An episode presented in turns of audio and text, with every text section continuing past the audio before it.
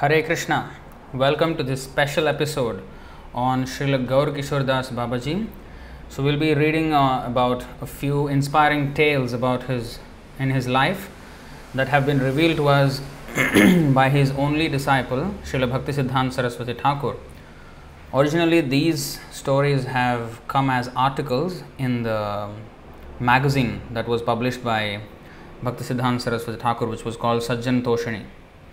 So that was later translated uh, from Bengali to English, and that's how this whole uh, biography, so to speak, was compiled. So uh, let's begin with the prayers. ॐ अज्ञानतिमिरान्धस्य ज्ञानाञ्जनशलाकया चक्षुरुन्मीलितं येन तस्मै श्रीगुरवे नमः श्रीचैतन्यमनोभीष्टं स्थापितं येन भूतले स्वयं रूपः कदा मह्यं ददाति स्वपदान्तिकम्। वन्देऽहं श्रीगुरो श्रीयुतपदकमलं श्रीगुरून् वैष्णवांश्च श्रीरूपं साग्रजातं सहगणरघुनाथान्वितं तं सजीवं साद्वैतं सावधूतं परिजनसहितं कृष्णचैतन्यदेवं। श्रीराधाकृष्णपादान् कृष्णपादान्सहगणलिता श्रीविशाखान्वितांश्च। हे कृष्णकरुणासिन्धो दीनबन्धो जगत्पते। गोपेशगोपिकान्त गोपेशगोपिकान्तराधाकान्तनमोऽस्तु ते। तप्तकाञ्चनगौराङ्गी राधे वृन्दावनेश्वरि। वृषभानुसुते देवी प्रणमामि हरिप्रिये। वाञ्छाकल्पतरुभ्यश्च कृपासिन्धुभ्य एव च। पतितानां पावनेभ्यो वैष्णवेभ्यो नमो नमः। नम ॐ विष्णुपादाय कृष्णप्रेष्ठाय भूतले। श्रीमते भक्तिवेदान्तस्वामिनिति नामिने नमस्ते सारस्वते देवे गौरवाणी प्रचारिणे निर्विशेषशून्यवादी पाश्चात्यदेशतारिणे नमो गौरकिशोराय साक्षाद्वैराग्यमूर्तये विप्रलम्भरसाम्भोदे पादाम्बुजाय ते नमः। जय श्रीकृष्णचैतन्य प्रभुनित्यानन्द श्री अद्वैतगदाधर श्रीवासादि गौरभक्तवृन्द। Hare Krishna Hare Krishna Krishna Krishna Hare Hare Hare Ram Hare Ram Ram Ram, Hare Hare. Hare Krishna. So welcome to this episode special episode on the life of Srila Gaura Kishore Das Babaji who was known as the personification of renunciation साक्षात वैराग्य मूर्त yeah his life was of uncanny और un I mean incomprehensible renunciation Uh, it is uh, sometimes, uh, it sometimes even sounds very harsh the way he was renounced. But from this, we can understand um, how serious we should be in devotional service. And um, Krishna, when he sends his representatives, some of them he sends here uh, for them to preach, some of them to write books, some of them to excavate holy places. Uh, we're talking about pure devotees. and some of them, like Gaur Kishore Das Babaji, to show us what is the standard. What is the standard of devotional service and what is the standard of renunciation? So from his character for an ordinary man we could never have understood Srila Gaur Kishore Das Babaji but only by the mercy of Srila Bhakti Siddhanta Saraswati Thakur do we get a, a little peep into his life and uh, protected by the explanation of Bhakti Siddhanta Saraswati Thakur uh, we can understand this uncommon character or personality of Srila Gaur Kishore Das Babaji, who was a very, very exalted uh, devotee, a great acharya in our su- succession, uh, disciplic succession, sampradaya, and he is the spiritual master of Srila Bhakti Siddhanta Saraswati Thakur. Externally, he was an illiterate, but his disciple was the most learned scholar. But that doesn't change the spiritual standing of both these exalted souls. And even Bhakti Siddhanta, Bhakti Saraswati Thakur commented. We will read all that uh, he commented on the character of uh, Gaur Kishore Das Babaji. So we will read all that. There is this book that was published. I think I will change the screen now. I'll make myself small and I'll read from the computer screen because on the iPad, because it's a PDF, it becomes very small for you to read. So I will just uh, just give me a second here.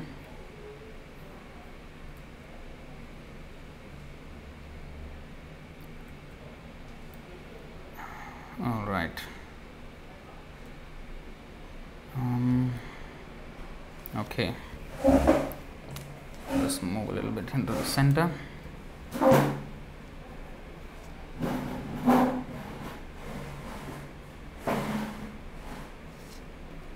okay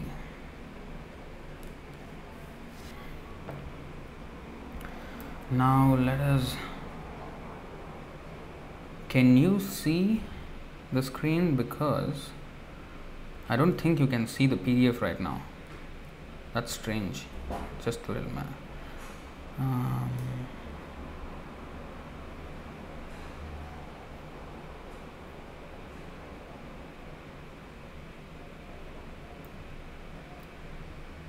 Okay, now you can see it. All right. so, biography of Gaur Kishore Das Babaji Maharaj.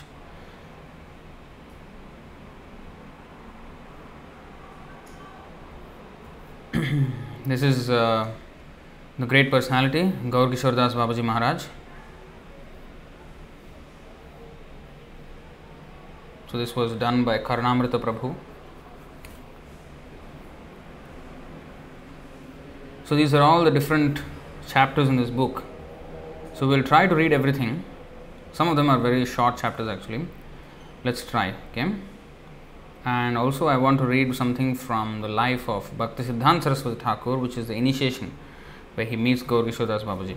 That's also a very um, interesting pastime, and also his disappearance. Mm. All right, let's quickly get into it because it can be very long. Introduction. So I'm basically going to read from this this biography and then We'll discuss if any points are needs a little more elaboration. Okay, introduction. The descriptions of the exploits of Om Vishnupad Paramahamsa Sri Srimad Gaur Kishore Das Babaji Maharaj are certain to bewilder materialistic persons. For one is for one who is under the sway of worldly desires cannot enter into the mysteries of the deeds and thoughts of a person fully immersed in spiritual consciousness.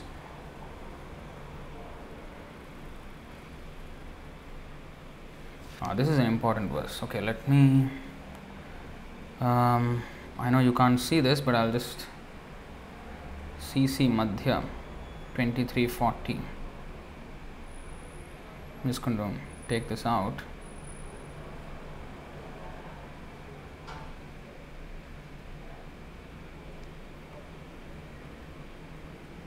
Oh wow. So actually there is a Sanskrit verse for this. धन्यस्यायं नवप्रेम यस्योन्मीलति चेतसि अंतर्वाणिभिरप्यस्य मुद्रा सुष्ठु सुदुर्गमा Even most learned scholar cannot understand the activities and symptoms of an exalted personality in whose heart love of Godhead has awakened. It's from Bhaktirasamrita Sindhu. There are two kinds of realized devotees of Lord Krishna the Bhajananandis and the Goshthanandis. The liberated preachers or Goshthanandis step down from the highest transcendence and behave in a way which is intelligible to ordinary conditioned soul, ordinary conditioned jivas, with a view to inspiring them to take up devotion to Krishna. The liberated Bhajananandis, on the other hand, generally do not step down to the platform of Madhyama Adhikari, the preacher of moderate spiritual advancement. Remaining immersed in their service to Krishna on the platform of spontaneous devotion, they take note of the illusory material world and those who inhabit it, but occasionally and then in a most perfunctory way. What is perfunctory? Carried out without real interest, feeling, or effort. Very, hmm, very, um, in an uninterested way. This is not due to a lack of compassion on their part, but rather is determined determined by the inspiration they receive from the Godhead and an intensity of humbleness that convinces them that convinces them they are too lacking in devotion to school others in the holy life. Moreover, the Bhajananandi's thoughts are all are not always transformed by them into a materially intelligible expression. Thus, their words and activities may at times seem inscrutable or otherworldly. Okay, what is being spoken here? So, there are two kinds of devotees, liberated devotees the Bhajananandis and the Goshthanandis. Bhajananandis are those who are always absorbed in their service. They are Uttama Adhikaris. Both, both of them are Uttama Adhikaris. Both of them are inspired differently by Krishna. Uh, so the Bhajanandis, they are inspired to continue their, um, you know, ecstatic symptoms and immersed in their own, um, you know, love of Godhead. And they never come down. Of course, okay. When we say come down, the the Goshthanandis, on the other hand, they are um, pure devotees, Uttamadhikaris, first class devotees, but they step down to second class platform, not in their character, but in their um, in their um, activity, in the sense that they a second class devotee is a preacher, a, a third class devotee is not a preacher. He does not know how to preach. He is not convinced himself. Once a person is convinced, then he will automatically preach. Like any product in this material world, if you are really convinced about a product, then you will recommend it to others. So, something like that. So, if you are really convinced about Krishna consciousness, you can recommend it to others. But if you are not, then how to preach? So, the faith of the third class devotee is not very strong, although he has taken up the path of devotional service. You see? So, um, it is still all right because he is advancing. As he advances more and more, then be, his faith becomes even more stronger and stronger. And once one comes to the second class platform, it's not just the faith, but also his activity, his his following. Uh, not that one day he's in a good mood, one day he's in a bad mood. No, or one day he's uninspired, one day he's inspired. No, that is this up and down. Nishtha, Nishtha platform means when he's unshaken. Guru napi vichalyate, even in the worst circumstance, his inspiration to serve Krishna never fades. So that is called Nishtha platform. So that is that is the um, at least the basic qualification of a second class devotee. So he will never fall down after that. Even a first class devotee, there is no chance of falling down. But a third class devotee can fall down. So now, a first class devotee is a person who does not even preach, but not because he does not know how to preach, but he thinks preaching means that this person is um, less educated about spiritual life than me, so I need to educate this person, taking compassion upon him. So there is somebody, okay, he is a junior, so I need to help him, like a big brother. So that is preacher. So that is called kripa. Um, uh, what is that? Ishvare tadadhin adhineshu balisheshu. Balisheshu kripa. That means to, in the 11th canto, to second chapter, 46th verse, this is explained, the symptoms of a second class devotee. He sees that this is Krishna and I will uh, cultivate my devotion to Krishna. This is um, devotees, so I will cultivate my friendship. And that also is divided, subdivided into many categories.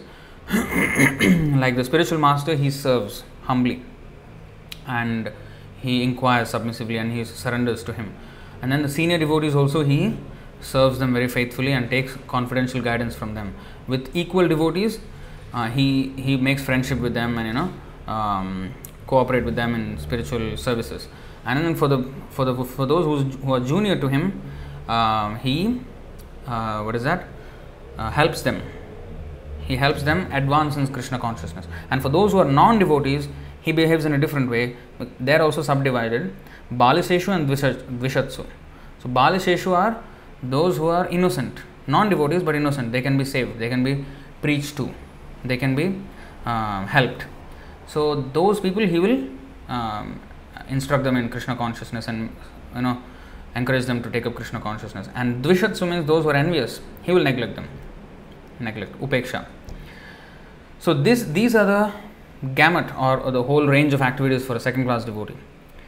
Now the first class devotee is completely absorbed in Krishna consciousness and in such a state he is very humble at the same time. Although he is the most exalted person, he remains the most humble and he does not think himself capable to educate others about spiritual life. He is way too humble.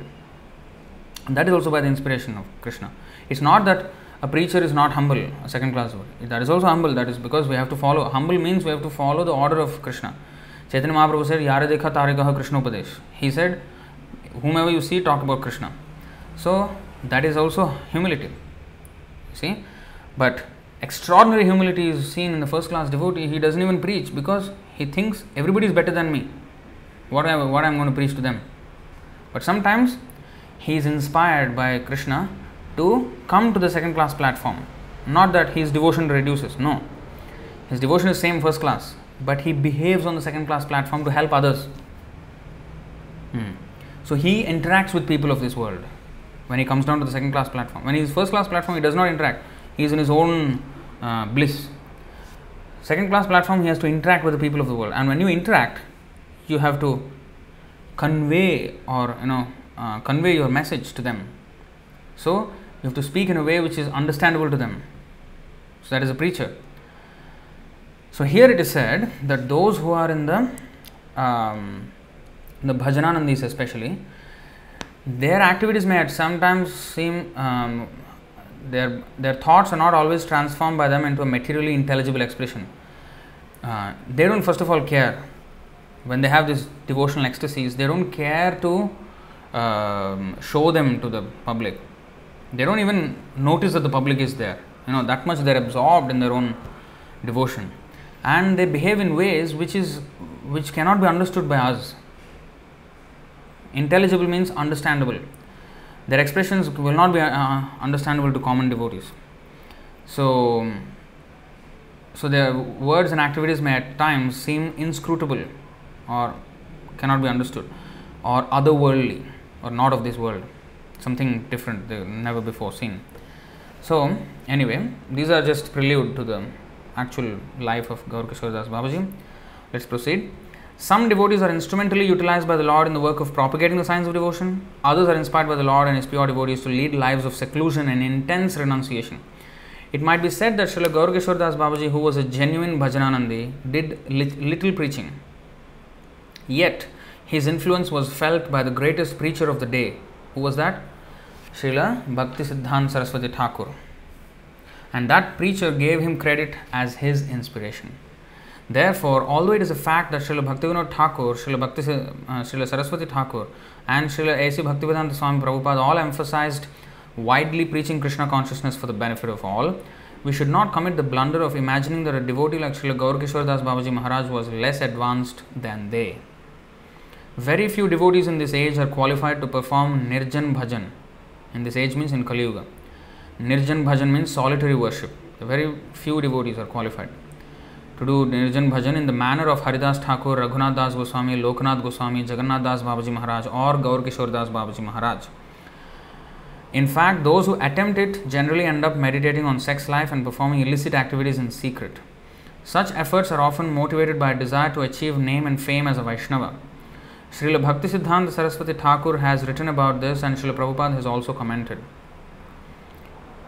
Um, this is actually quoting from um, I think Prabhupada's purport. Yeah. Madhyalila, Chaitanya Charitamrita Madhyalila, 11.195 purport from Prabhupada's purport.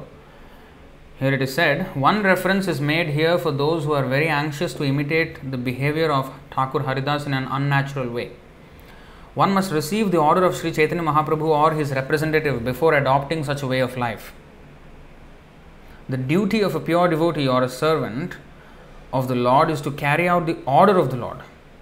Sri Chaitanya Mahaprabhu asked Nityananda Prabhu to go to Bengal and preach, and he asked the Goswamis Roop and Sanatan to go to Vrindavan and excavate the lost places of pilgrimage.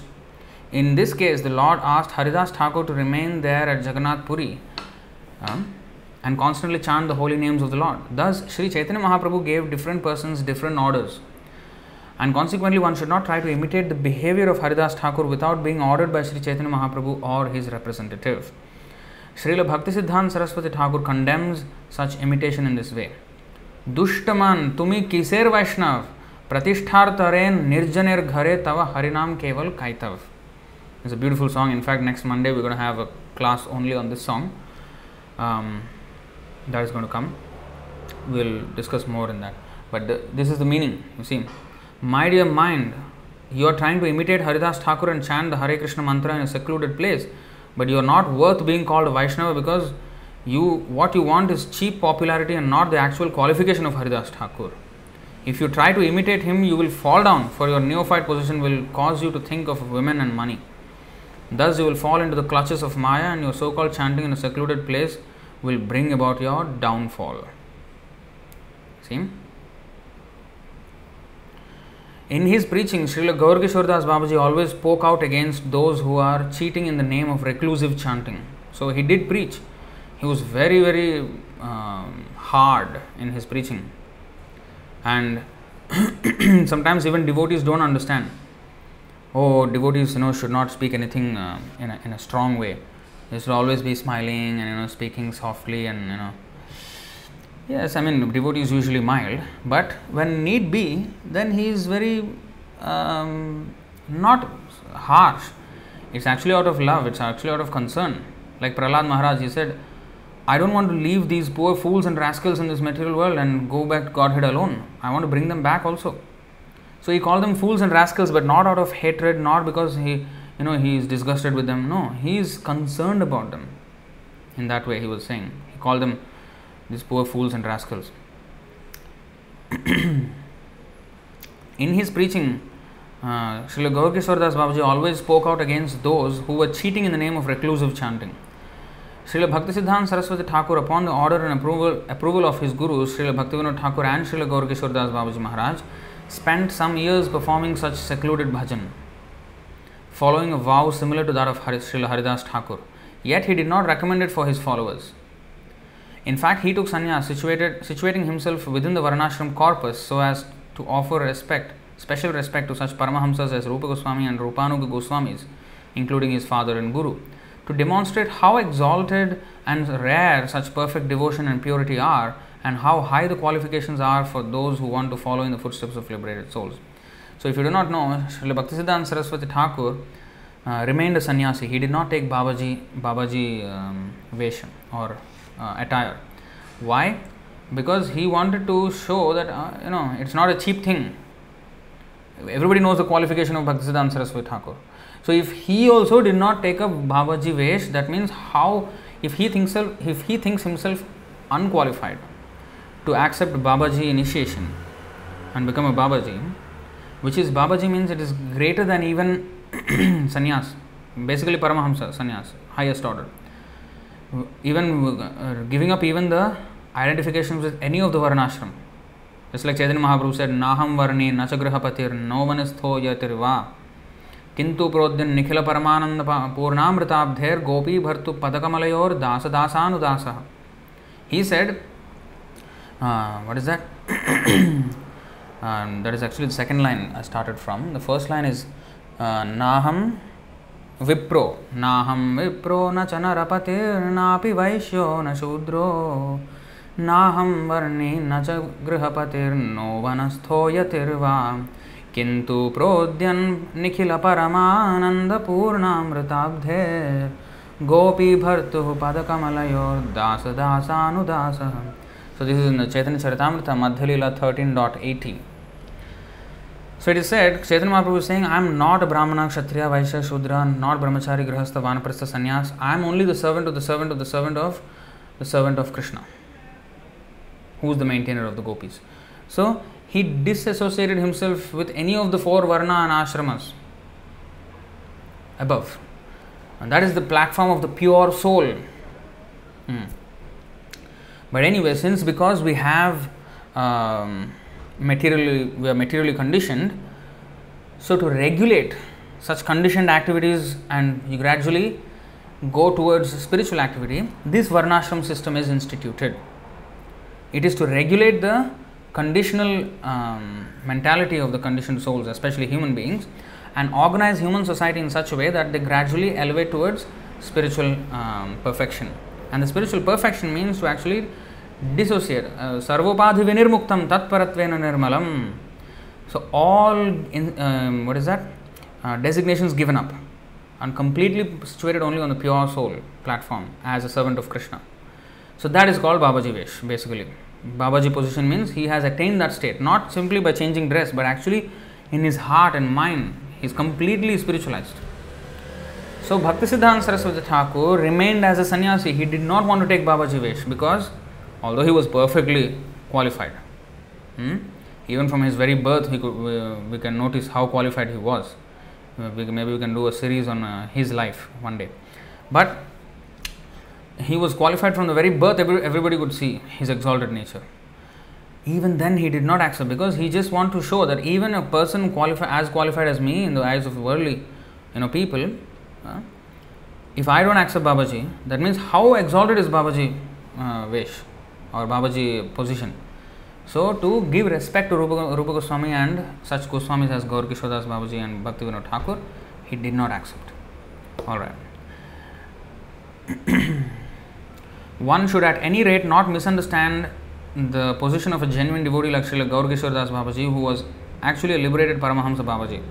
According to the material view, he, he made his appearance in the world in an ordinary Vaishya family and was not well educated, being practically illiterate. Hmm. Actually, some of these things are already mentioned. Anyway, we'll read. Huh? They are mentioned later on. According to the material view, who, he made his appearance in the worldly in the world in an ordinary Vaishya merchant class family and was not well educated, being practically illiterate. Srila Bhaktisiddhanta Saraswati Thakur has described his spiritual master in his song Sri Guru Parampara as Mahabhagavata Mahabhagavata Bar Ari Gaur Kishore Bar Hari Bhajanete Jar Moda the eminent Mahabhagavat Srila Gaur Kishore Das Babaji whose sole joy was found in Hari Bhajan.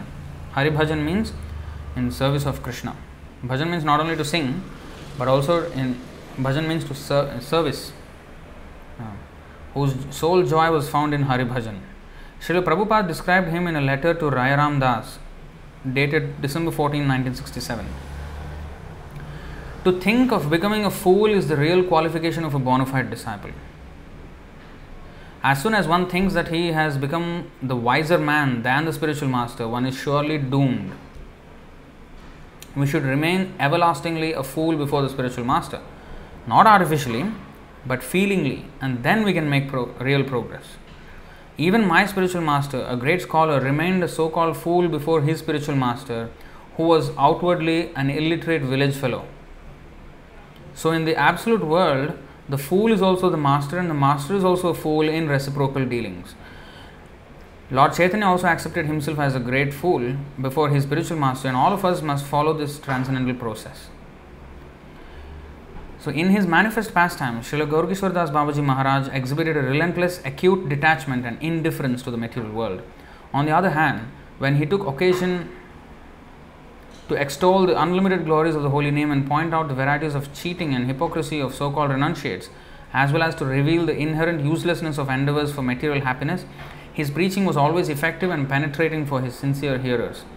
Although outwardly almost illiterate and seemingly blind, scholars would approach him for the proper siddhanta or conclusion of difficult philosophical issues and they always received perfect explanations. Srila Gaurkishore Das Babaji Maharaj was delighted to sit and hear the discourses of Srila Bhaktivinoda Thakur at Surabhi Kunj, Navadvip, and he respected Thakur Bhaktivinoda as a Siksha Guru. In fact, there was um, at in, on one occasion he even corrected Bhaktisiddhanta Saraswati Thakur. I mean, just imagine correcting Bhaktisiddhanta Saraswati Thakur. How that was Gaurkishore Das Babaji's position.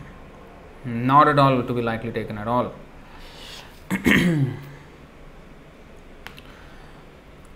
um, Srila Gaurkishore Das Babaji Maharaj was delighted to sit and hear the discourses of Srila Bhaktivinoda Thakur okay, at Surabhi Kunj, Navadvip. And he respected Thakur Bhaktivinoda as a Siksha Guru. Now, Bhaktivinoda Thakur was a householder when he was giving these speeches. And Gaurkishore Das Babaji was a Babaji, already more than sannyasi. But he used to hear from this Grihastha devotee, Bhaktivinoda Thakur. That again shows that um, if a person is spiritually qualified, if he is a pure devotee, it doesn't matter where he comes from. We can hear him. Jai Krishna Tattvavetta Shai Guru Hoy. Whoever is the expert in the science of Krishna, and one can only be an expert in the science of Krishna by pure devotion. Bhaktyamam abhijanati. Only by bhakti. Bhaktyaham ekaya grahya. Krishna can only be understood by perfect devotion, not with our big, big scholarship. No. So, Gaur Kishore Das Babaji fully knew the position of Bhaktivinoda Thakur, although he was Grahastha with so many children. You know, he had uh, more than 10 children. Bhaktivinoda Thakur. Uh, still, he came and heard from him. You see.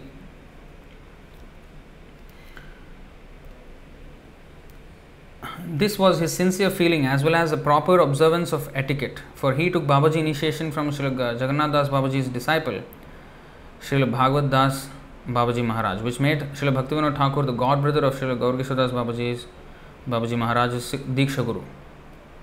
Nevertheless, Srila Bhaktivinoda Thakur considered Srila Gaur Das Babaji Maharaj his dear friend and he took Babaji initiation from him in 1908.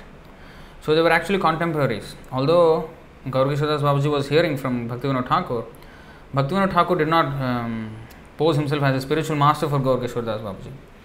He in fact considered him a very very close friend and in fact glorified his renunciation whenever he used to speak.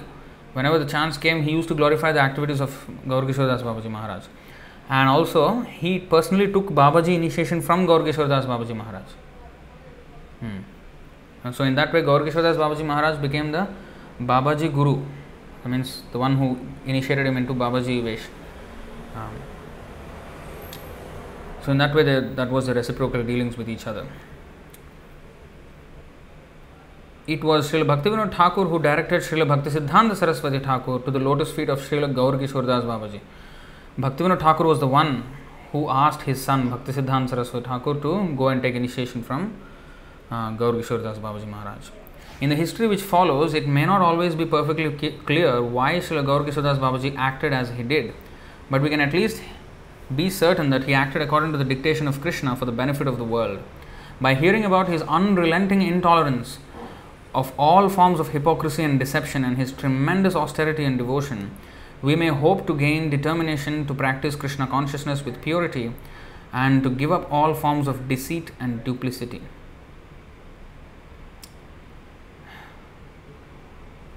Crookedness, hypocrisy, and deceit are anarthas, obstructive contaminations of the heart, which are represented by the demonic wizard uh, or demon Bakasura, who was killed by Krishna. This is described in the Sri Chaitanya Shikshamrita of Srila Bhaktivinoda Thakur. The Thakur also states that without the destruction of deceit and crookedness, pure devotion to Krishna cannot arise. Therefore, we should pray that by recounting the glorious activities of Srila Gaurkishordas Babaji Maharaj, the eternal associate of the Lord, the personification of renunciation, who constantly exhibited powerful ecstatic feelings of separation from Krishna, and the cutter of the pretenders and hypocrites with the acts of his unstinting mercy, that he will be pleased to bless us with a particle of his mercy. Being thus blessed with his divine grace, one can easily surmount the illusory web of crookedness and deceit and gain entrance into the kingdom of God. महत् सेवां द्वारम् आहुर्विमुक्ते स्तमोद्वारं योषितां सङ्गि सङ्गं महन्तस्ते समचित्ताः प्रशान्ता विमन्यवः सुहृतसाधवो yeah this is Bhagavatam 552 One can attain the path of liberation from material bondage only by rendering service to the highly advanced spiritual personalities these personalities are impersonalists and devotees, whether one wants to merge into their Lord's existence or wants to associate with the personality of Godhead, one should render service to the Mahatmas. For those who are not interested in such activities, who associate with people fond of women and sex, the path of hell is wide open. The Mahatmas are equipoised. They do not see any difference between one living being and another. They are very peaceful and are fully engaged in the devotional service. They are devoid of anger and they work for the benefit of everyone. They do not behave in any abominable way. Such people are known as Mahatmas. So, here, the following accounts are taken from articles which appeared first in the Sajjana Toshini magazine, the magazine published originally published under the auspices of Sri Srila Sachidananda Bhaktivinoda Thakur and continued by Srila Bhaktisiddhanta Saraswati Thakur. The articles first appeared in 1917, shortly after the disappearance pastime of Srila Gaur Das Babaji Maharaj, and bore the title Amar Prabhur Katha, which in English means Tales of My Spiritual Master. These articles were written by Srila Bhaktisiddhanta Saraswati Thakur and the original articles may be found in the Devananda Gaudiya Mutt in Navadvip, West Bengal and its branch in Mathura, Uttar Pradesh. The Chaitanya Mutt later compiled these articles into a single small book upon which much of this volume is based. Srila Bhaktisiddhanta Saraswati Thakur instructs us therein how bewildered souls, pregnant with arrogance and intoxicated with desires for sense gratification, approach the spiritual master pretentiously. The neophyte devotees are always in a precarious situation. Due to a lack of proper knowledge and sufficient faith, their tendency is to imitate exalted Vaishnavas. Such imitation, however, causes one to become degraded. One should not imitate the behavior of an advanced devotee or Mahabhagavat without being self realized. For by such imitation one will eventually become degraded. The Nectar of Instruction, page 58. One must study Srila Gaurkishadas Babaji Maharaj's instructions in order to escape the jaws of false renunciation and offensive imitation. In his introduction to these articles, Srila Bhaktisiddhanta Saraswati Thakur wrote, you see how he wrote, I have been busy within this material world trying to bring sense gratification within the grasp of my hand. I have often thought that by obtaining the objects of sense gratification, all my shortcomings will be f- fulfilled. I often attained different facets that were very rare indeed, but my own personal shortcomings were never mitigated. In this material world, I have had the association of very aristocratic persons. However, seeing their various deficiencies, I could not offer them praise. The most merciful Supreme Lord Sri Gaurasundar, seeing me in such a lamentable condition at a time of adversity, gave permission to his two dearmost devotees, Srila Bhaktivinoda Thakur and Srila Gaur Das Babaji, to grant their blessings to me. Because I was always intoxicated with a worldly false ego, wanting to repeated, wanting to be repeatedly praised, I deprived myself of my own real benefit. But because of the influence of my previous birth's activities in devotional service, I came into the association of Srila Bhaktivinoda Thakur, who was the form of my spiritual well wisher. My spiritual master, Srila Gaurkishore Das Babaji, would go and visit Srila Bhaktivinoda Thakur and many times would reside with him. Srila Bhaktivinoda Thakur, out of his compassion for other living entities, pointed out my spiritual master, Srila Gaurkishore Das Babaji. Upon seeing my spiritual master, the extent of my worldly false ego diminished.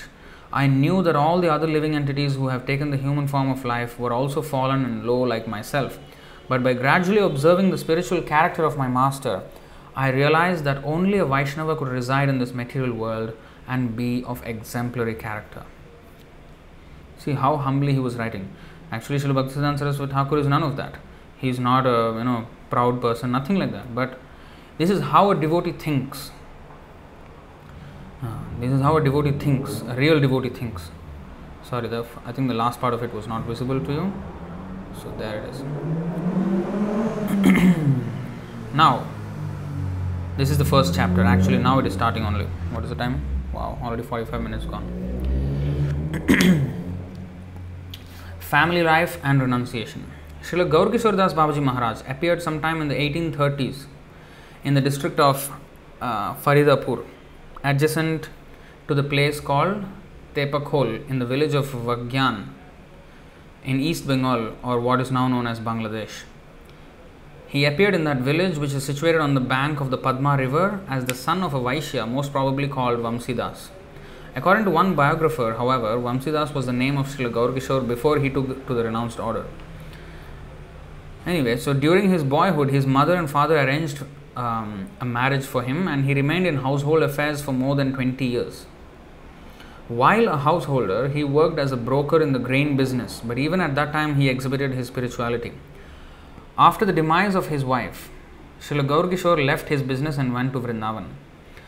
There he approached Srila Bhagavad Das Babaji Maharaj, one of the foremost disciples of Srila Jagannath Das Babaji Maharaj, and accepted from him the traditional Paramahamsa Vaishnava Babaji dress. After this, he became completely renounced and sojourned under trees in various parts of the 168 mile Vrajamandal circle of Vrindavan. He continuously acted thus for a period of approximately 30 years. For 30 years, he was just living under trees in Vrindavan. During this time, he would sometimes travel to the uh, holy places of pilgrimage in the northern and western India, as well as the Gaur the circle of Navadvip. He associated with Srila Swarup Das Babaji Maharaj in Jagannath Puri whose ecstatic activities were recounted by Srila Bhaktivinoda Thakur in his autobiography. He also associated with Sri Bhagwan Das Babaji in Kalna. He went to Kulia, the holy site of Srila Jagannath Das Babaji's bhajan, and associated with Srila Chaitanya Das Babaji. All of these Babajis were pure and exalted devotees. Srila Gaurkishore Das Babaji became very famous among the great devotees of Vrindavan and was awarded the appropriate title of Bhajananandi. Who is Anandi means one who is happy um, and who is happy with bhajana, with Krishna's service. So he is called Bhajananandi. Even though he received such honor, he never endeavored for even a modicum of material sense gratification and totally disapproved of the secret material desires of pseudo renunciates. He was entirely removed from such inclinations and would perform his pure unalloyed devotional pastimes alone in a profound devotional mood. In the year 1897, during the month of Phalguna, when he was in his 60s, and at the time when the Yoga Peeth, birth site of Sri Chaitanya, was revealed by the exertions of Srila Bhaktivinoda Thakur, Srila Gaurkishore Das Babaji proceeded to Navadvip Dham from Vrindavan. So, after staying 30 years in uh, Vrindavan under different different trees, he moved to Navadvip after the holy site of uh, appearance of Chaitanya Mahaprabhu was discovered by Bhaktivinoda Thakur. Uh, Srila Gaurkishore Das Babaji proceeded to Navadvip Dham from Vrindavan under the instruction of Srila Jagannath Das Babaji Maharaj. From this time until his disappearance, Srila Gaurkishore Das Babaji remained in Sri Navadvip Dham, living in different villages and realizing their non difference from the holy places of Vrindavan. Um, he begged by gathering dry foodstuffs from the householders of the holy Dham. Uh, he would sometimes offer those foodstuffs to the Supreme Personality of Godhead by the simple expedient of holding them in his hand. Not that sometimes only he offers to Krishna, every time he offers, but sometimes he offers by holding them in his hand and offering to Krishna like that, without any plate or you know, all these things. In order to cook, he would collect dry wood from the paths and he would wash earthen pots discarded by the villagers along the roadside near the Ganges River, Ganga River. On the occasion of eclipses, due to the effects of an eclipse, such pots were considered impure and unusable. So during eclipses, they used to throw the earthen pots, and he used to collect them, and he used to cook in them, and he used to use use them. In order to clothe himself, he would go to the shore of the Ganga and collect and wash discarded cloth that had been used to cover corpses at the burning ghat. You know, when dead body is there, when somebody dies, he is covered in cloth and he is burned so, if there is some cloth that is remaining uh, from those dead bodies, if it is thrown around, some torn cloth or something, he would use that. He never went and bought something, he never, just like that, you know. Thus, he always remained independent of the support of others simply by utilizing items of no value to anyone else. In such a manner, he obtained the practical necessities of life. In 1897, Srila Bhaktivinoda Thakur, uh, okay, you know what? I'll put this here. Hmm. So in 1897, Srila Bhaktivinoda Thakur constructed his place of bhajan on the bank of the Saraswati river at Godruma, the island of the, the island of the nine islands of Navadvip, which represents kirtan, recitation of the holy names uh, and glories of God. That ashram, which was called Swananda Sukhada Kunj and consisted of a moderate two story house, several small outbuildings, and a walled compound, was a gathering place for exalted souls. In fact, now also you can go and see that place. I think some of you may have gone to Navadvip, Godrumadvip, where you can actually go to the Swananda Sukhada Kunj, which was the house of Bhaktivinoda Thakur. The, two, the, the two story house and everything is still intact. You can actually go inside and see everything.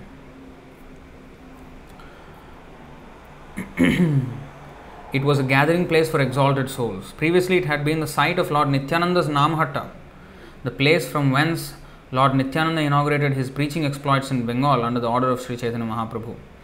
Here, the Thakur recited and explained the Srimad Bhagavatam and other topics regarding the conclusions of devotional service, and Srila Gaur Kishore Das Babaji Maharaj would come and hear those talks with great delight. The Thakur often cited the behavior of Srila Gaur Kishore to elucidate the meaning of the word nirapeksha or indifference he often discussed the unequal renunciation, pure devotion, and attachment to Krishna that Babaji Maharaj displayed. In the days of the Thakur's retirement, the two souls met and associated in great happiness. For some time, Babaji Maharaj stayed in Surabhi Kunj and performed Haribhajan. His room, which adjoined the wall of the Kunja, has been preserved. Babaji Maharaj displayed fervent enthusiasm upon hearing the discourses of the Thakur. His only possessions were the tulsi beads he wore around his neck and the tulsi mala rosary he kept in his hand for counting his rounds. He also kept a few books such as Narottam Das Thakur's Prarthana and Prema Bhakti Chandrika. Sometimes he wore a torn cloth and sometimes he went naked. At other times he would utter harsh sounds of disgust for no apparent reason. Even though it appeared that Gaurkishore Das Babaji was not a learned scholar, still the purport and conclusions of all scriptures were luminous in his heart and character. In fact, regarding Narottam Das Thakur's books, there is an incident which happened. One devotee he asked Gaurkishore Das Babaji Maharaj, "What is the price to get love of Krishna? What is the price we have to pay?" And Gaurkishore Das Babaji said, five annas. Annas means anna means now it is no more in India. Uh, one anna, sorry, eight annas was one rupee. So four annas means half a rupee. So he said five annas, that means little more than half a rupee, less than one rupee. So he said that is the price of love of Godhead. The devotee did not understand. What? So cheap? Yes. Then he asked him, he gave him five annas and then asked him to go to the market and buy these uh, books, Prarthana and Che, Prema Bhakti Chandrika of Narottam Das Thakur. You purchase these books, you read these songs, and you will become a perfect lover of Godhead. He said like that.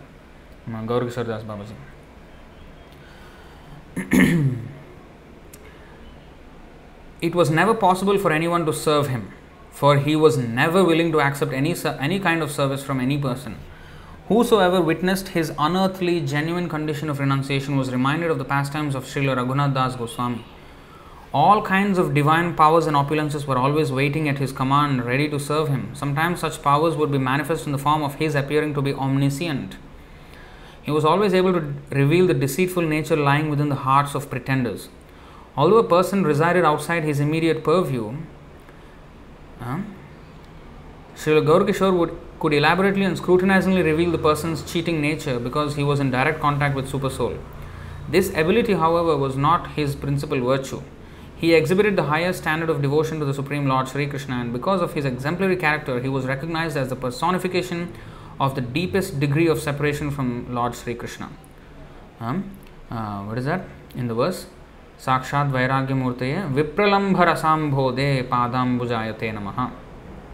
Vipralambha means separation from Krishna. and because of um, his exemplary character, he was recognized as the personification of the deepest degree of separation from Lord Sri Krishna. This is what distinguished him from most other Vaishnavas and what spread the luster of his lotus feet. Uh, Bhaktisiddhanta Saraswati Thakur has written Many young, clever, old, learned, foolish, proud, and reasonable persons came into contact with Srila Gaurkishore Prabhu. So, all kinds of people young, clever, old, learned, foolish, proud, and reasonable persons Everybody came to him, yet they could not realize his real identity. This is indeed the mystic opulence of the devotees of Lord Krishna. Many persons came to consult with Srila Gaurkishore Prabhu about their insignificant desires. You see, they would always get suggestions, but those suggestions were always were usually the cause of their disappointment. because these people want something material. They come to him, you know, sadhu will help me. So they come to him uh, to get their material desires fulfilled.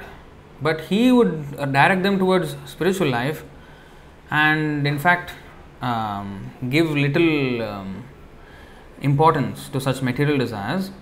And because they are usually meant on the platform of renunciation, so they, the people would, get disappointed by his advice. But actually, that was what they really needed to hear. But they don't want to hear that. They want some consolation on the material platform. But that will not actually really help the soul. But they don't understand. So they would always get suggestions but those suggestions were usually the cause of their disappointment innumerable persons accepted the babaji dress and acted as devotees of the lord but actually they were impostors far away from being real sadhus Srila Gaur never accepted such a false way of life His sincerity was apparent in itself. His loving attitude was such that even when he obtained a very opulent offering, his renunciation predominated. Srila Gaur Babaji never displayed any distaste for those persons who were inimical to him. He, uh, he also never manifested any special affection for those very dear to him.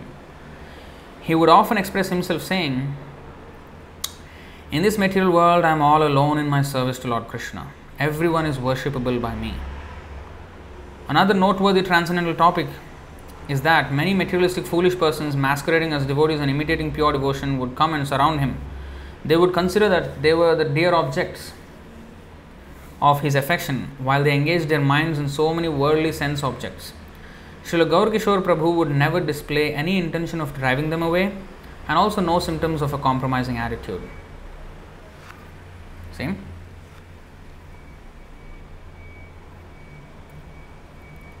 I think this this thing maybe is a little bit big. Mm, no, that's that's the smallest I can go. Okay. In Swananda Sukhada Kunj.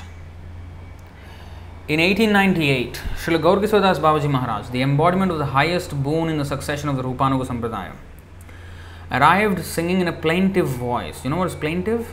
In a very sad and somber mood. Um, he is singing in a plaintive voice at the newly constructed Swananda Kunj. This transcendental crown jewel of the renounced order was wearing a cap made of tiger skin and was carrying a basket containing various items employed by him in his devotional service. Now you may think, oh, he's supporting some poaching of tigers. No, no, no. Usually this was done when tiger dies. The sages, it was usually a practice even in the in the olden days, when the sages used to live in the forest. You know, tigers they always die. You know, every, every everybody dies, right? So when a tiger dies, uh, they will take the skin of the tiger, and then they will use that as a seat and you know to protect them. So in fact because there is no pores in the tiger skin or even even lions they don't have pores like us. They don't sweat. They sweat from the tongue. That's why when it is hot it is very too too unbearable for them. They always even dog also does that. He lets out his tongue and that's how they um, you know cool themselves. So anyway tiger skin is used or deer skin is used like that and they sit on that so that snakes won't come and disturb. When they sit like that on the tiger skin or deer skin, snakes usually won't come and disturb. There was a reason, but anyway, um, somehow or other he had this tiger cap, which also is a rejected uh, rejected thing. He always only accepts rejected things, which are thrown away on the street. In fact, there is a nice. I will not switch the screen much, but I'll just read from the iPad. Um, you won't be able to see it, but I mean I can change, but I'm just going to read it from here in Srimad Bhagavatam, if you see in the second chapter, Shukadeva Goswami says like that.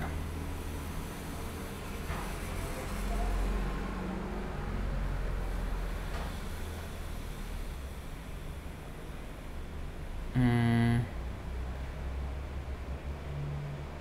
No, no, no, this. Um,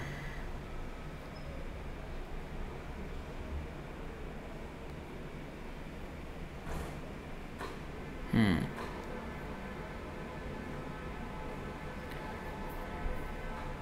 Okay, you see this? I think I'll show it because it's a nice thing to learn. I need to move a little bit. Okay, you see this Srimad Bhagavatam, Canto 2.2.3. अतः कविर्नामसु यावदर्थः स्यादप्रमत्तो व्यवसायबुद्धिः सिद्धेन्यथार्थे नयतेत तत्र परिश्रमं तत्र समीक्षण समीक्षमाणः see here. For this reason, what reason? You see? The way of pre- the previous verse, the translation is like this: the way of presentation of the Vedic sounds is so bewildering that it directs the intelligence of the people. One second, I just unnecessary notifications.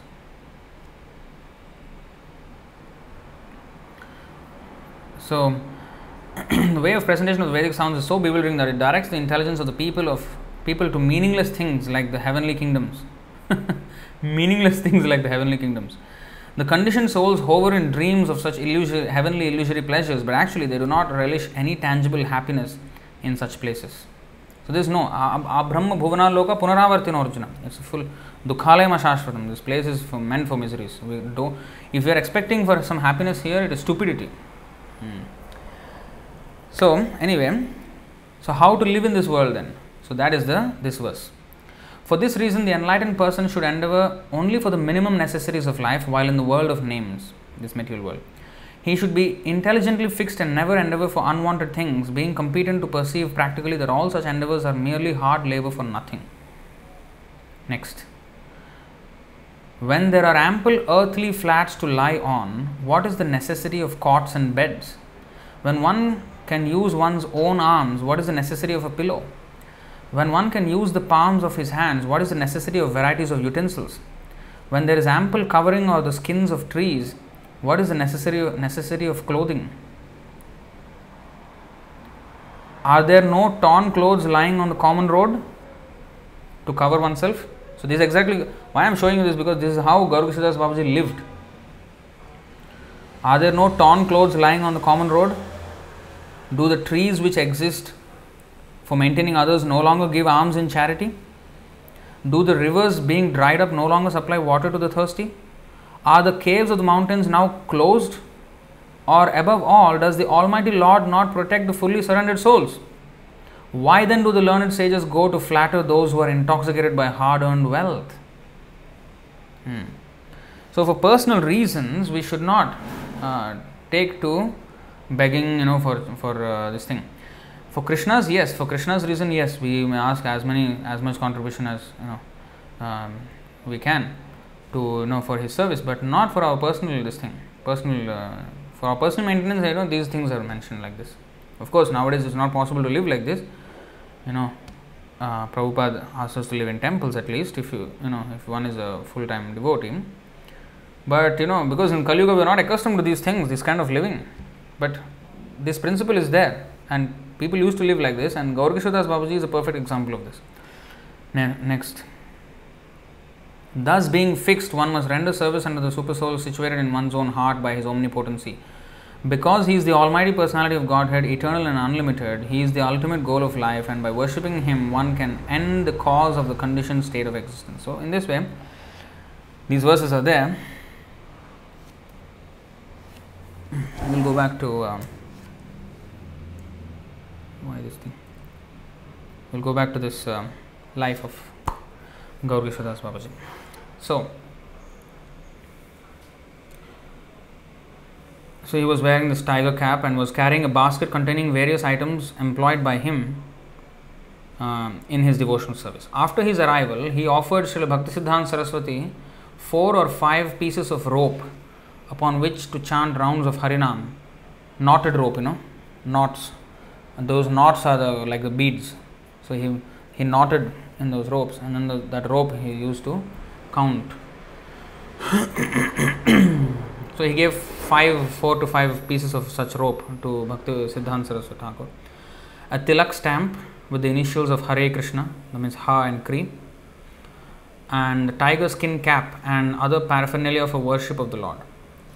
Babaji Maharaj had previously received the basket and cap from his spiritual master. Ah, this is the thing. He received them from his spiritual master, Srila Bhagavad Das Babaji Maharaj. That same year, in the month of Magha, Babaji Maharaj initiated Srila Bhaktisiddhanta Saraswati Thakur in, in 1898. The great Vaishnava often came to Swananda Kunj uh, to hear Srila Bhakti, Bhaktivinoda Thakur's explanations of the Srimad Bhagavatam. He would usually arrive around 3 o'clock in the afternoon and leave around, leave around 5 o'clock. On several occasions, he spent the night in a corner of Swananda Kunj in a small hut with a tin roof. Sometimes he would stay in Pradyumna Kunj, and then again he would fast and under no circumstances accept prasad. In this way, he would either fast, accept prasad, or cook for himself. Sometimes he would behave as if afflicted by the disease called Shiroroga, insanity, and by blindness. Srila Bhaktivinoda Thakur arranged a balanced diet for him, but to his dismay, Babaji Maharaj continued to follow his program of unsurpassable renunciation, disregarding the aforementioned diet. You know, Bhaktivinoda Thakur was very concerned about his health and he was, you know, giving some balanced diet, you know, uh, all this kind of kinds of prasad, but he rejected anything. He, he refused to be served and he refused to accept anything. He followed, continued to follow his program of unsurpassable renunciation, disregarding the aforementioned diet. He eventually lost his sight almost fully in both eyes. He never cared for his health and he lost his eyes. He became blind. In the year 1908, Srila Gaurkishore thoroughly lost his physical vision. In the following year, he stopped traveling and resided principally in Navadvip at Pradyumna Kunj and sometimes stayed at Godruma with Thakur. Uh, that means Bhaktivinoda Thakur. Pradyumna Kunj had previously been owned by Sarachandra Vasu of South Calcutta, but that gentleman died and the Kunj was inhabited by Babaji Maharaj. When he sojourned with the Thakur, he would chant japa and perform his internal service to Lord Krishna. Sometimes, becoming aloof from external bodily consciousness, he would be unaware of whether he was dressed or not, and he would go to swim in the Saraswati river with his cloth open. Thereafter, he would enter his small bhajan kutir and in a very deep voice would begin chanting the names of the gopis of Vrindavan. So bhajan kutir is like a small hut. If you go to Vrindavan and there's um, um, Vrindavan and also in Navadvip area, you will find all these small small huts where these uh, great saints used to sit, I mean, uh, sit down and chant Hare Krishna. Rupa Goswami had his bhajan kutir, Sanatan Goswami, Raghunath Das Goswami, all of them had bhajan kutirs.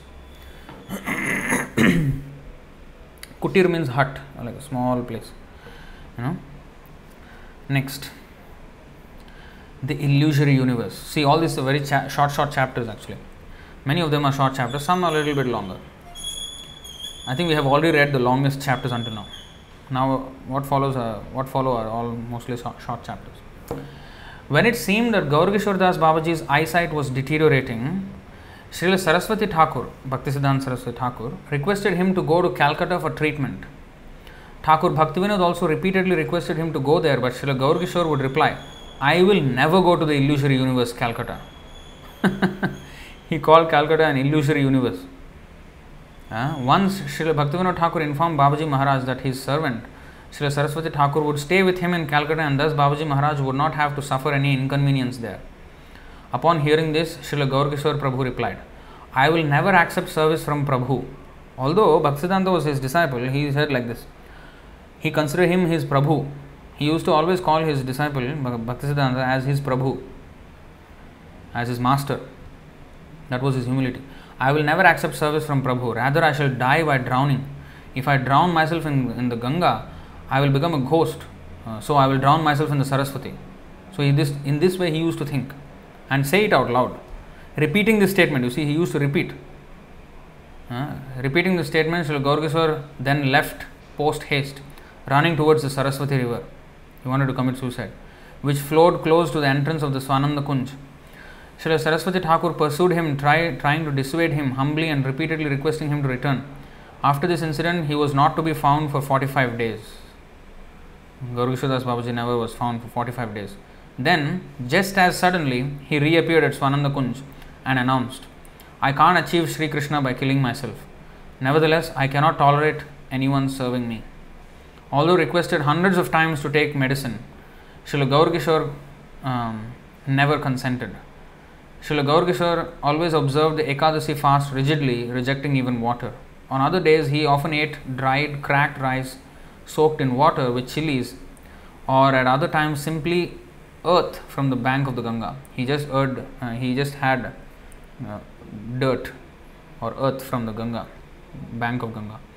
His renunciation was not artificial, however, but was symptomatic of his indifference to the worldly existence. so, these are the stories of his life, you see.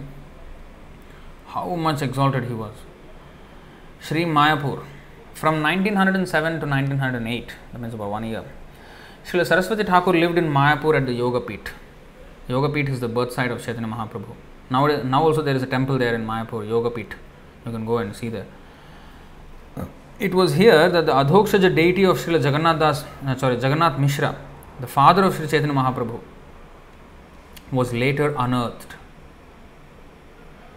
Uh, before construction of the Yoga Peeth temple began, Gaur Kishoredas Babaji went there from Kulia on many occasions. Um, during this period, he gave many instructions instructions to Srila Saraswati Thakur, and Saraswati Thakur engaged in his Guru's service. Once, although externally completely blind, Babaji Maharaj arrived alone at Sridham Mayapur at the Yoga Peeth in the early hours of the morning. Later that day, Saraswati Thakur, amazed to see him and realizing that he must somehow have crossed the Ganga in the dead of night and walked several miles, inquired, When did you arrive? Babaji Maharaj replied, I arrived at about 2 in the morning. Completely astonished, Srila Saraswati Thakur then asked, What was it that brought you here last night and how was it possible for you to see the path? Babaji Maharaj answered, uh, Someone showed me the proper way. Srila Saraswati Thakur replied, We can see with our external vision, but you appear to be blind. Who would bring you such a long distance by the hand and then, upon arriving here, suddenly leave in the middle of the night? How is it that you were able to come? It must have been Sri Krishna who personally brought you here. Hearing this supposition, Srila Babaji Maharaj began to laugh slightly. The fact was that in those days one could not walk from Kulia to Mayapur because there were no footpaths, and one could not take a boat because there were no landing places. Um, Srila Bhaktisiddhanta Saraswati again inquired, Who brought you across the river? Srila Gaurkishore answered in the same amused manner, saying, Someone took me across the river.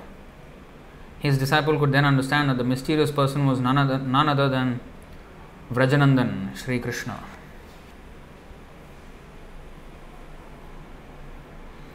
Next, the real and pretend, pretender Bhajananandi. Once, while Srila Gaurkishore was residing in a dharmashala in Kulia, okay, just before we go here, just to you know elaborate a little bit here on the story, you see how a pure devotee behaves. Let us notice these things because nowadays I'm seeing, I mean, so many devotees they don't understand the nuances and you know they always i mean anybody even i have this disease that we want to show off our devotion. You know if, if krishna actually personally you know even if krishna came in a dream we will be most um, you know of course we will be happy to see krishna in a dream if we can. But if at all if something sometimes happens we may broadcast it to the whole world. Partly because it was a ecstatic experience, but also probably to show off that you see I'm such a great devotee that Krishna or Prabhupada, you know, somebody came into my dream. but you see how Gaurkishodas Babaji um, just said someone, someone. He did not, he did not mention it because once he mentions it, immediately he will be known as a great person. He did not want that. He knew he was guarding himself from any praise that would come his way. And that's what we need to see and try to understand. Of course, he would, even if people, hundreds and thousands of people praised him, he will not be bewildered. He, because he's completely fixed in Krishna. But he's teaching by his own example how, um, you know, a person should uh, think. Of course, for example, like Prabhupada, he got so much praise and he appreciated their praise also, but not in the false ego manner. Uh, he appreciated that they they appreciated devotional service. So in that way, and then um, so different acharyas may you know uh, behave in a different way. Not every every acharya would you know um, uh, not allow himself to be praised. Even Prabhupada also never really uh, showed off his uh, that he was a very great devotee, although everybody could see. But still, he maintained himself as very very humbly. But still, Krishna will make it such a way that he will shine and the whole world could see his greatness. And you know when people appreciated him he appreciated their appreciation. Because he appreciated that they appreciate devotional service now. And he gave all credit to his spiritual master. He did everything. He did all the preaching of this world in this world. And then he gave all the credit to Bhaktisiddhanta Saraswati Thakur. Even when he was the one who went and saved these Americans and even Indians I mean everybody. Especially when he was in America. And they were all like completely sinful people and he saved them. But when they became devotees, he said, You all are um, sent by my Guru Maharaj. He saw, my Guru Maharaj saw that I came here alone and I was completely incapable of preaching Krishna consciousness. and I was surely going to fail in my mission. So, therefore, He sent all of you to help me in my mission. So, you all are representatives of my spiritual master and as worshipable as my own spiritual master for me.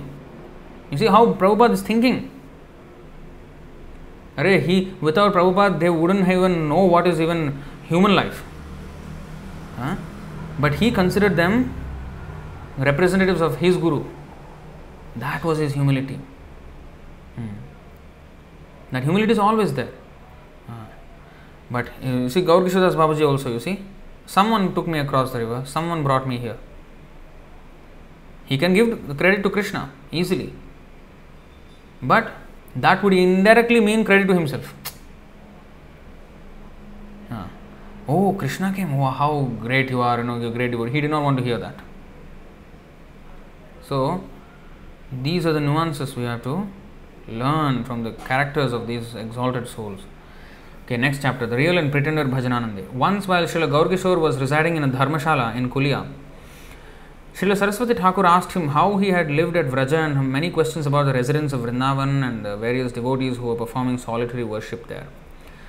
Srila Saraswati Thakur specifically asked about the Bhajanandis who were reputed to be perfectly self realized. Upon hearing the question, Srila Gaurkishore Goswami laughed again and again and told Saraswati Thakur, They are all imposters. Imposter means cheater, you know, for those of you who do not know. One of the Babajis in question, who lived in Kusum Sarovar uh, in Vrindavan, was famed as a great bhajana, uh, as a great bhajananandi. He had a few disciples who were also reputed to be perfectly self-realized. But Babaji Maharaj did not even slightly agree to their being genuine. After some time, these pretenders became afflicted with leprosy of the throat and left their bodies after suffering terribly.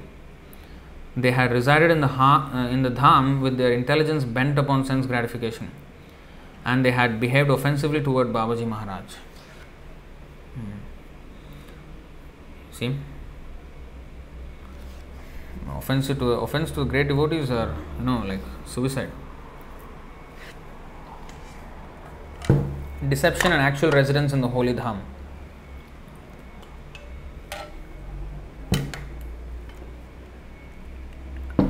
Once, a young devotee, very anxiously desiring to perform devotional service and reside in the holy dham of Navadvip, came and revealed his intentions to Babaji Maharaj. This young devotee had made arrangements to remain in the dham as a physician, to buy medicines by begging for the money, and to thus treat the sick and infirm. He considered that in this way he would be performing his bhajan and also simultaneously performing great welfare activity. To receive confirmation of his plan, uh, plans, um, to receive confirmation of his plans, he had come to consult Srila Babaji Maharaj. When he arrived and presented his proposal, he quoted the following verses describing Murari Gupta in the Chaitanya Charitamrita Adi-lila 10.50 and 51.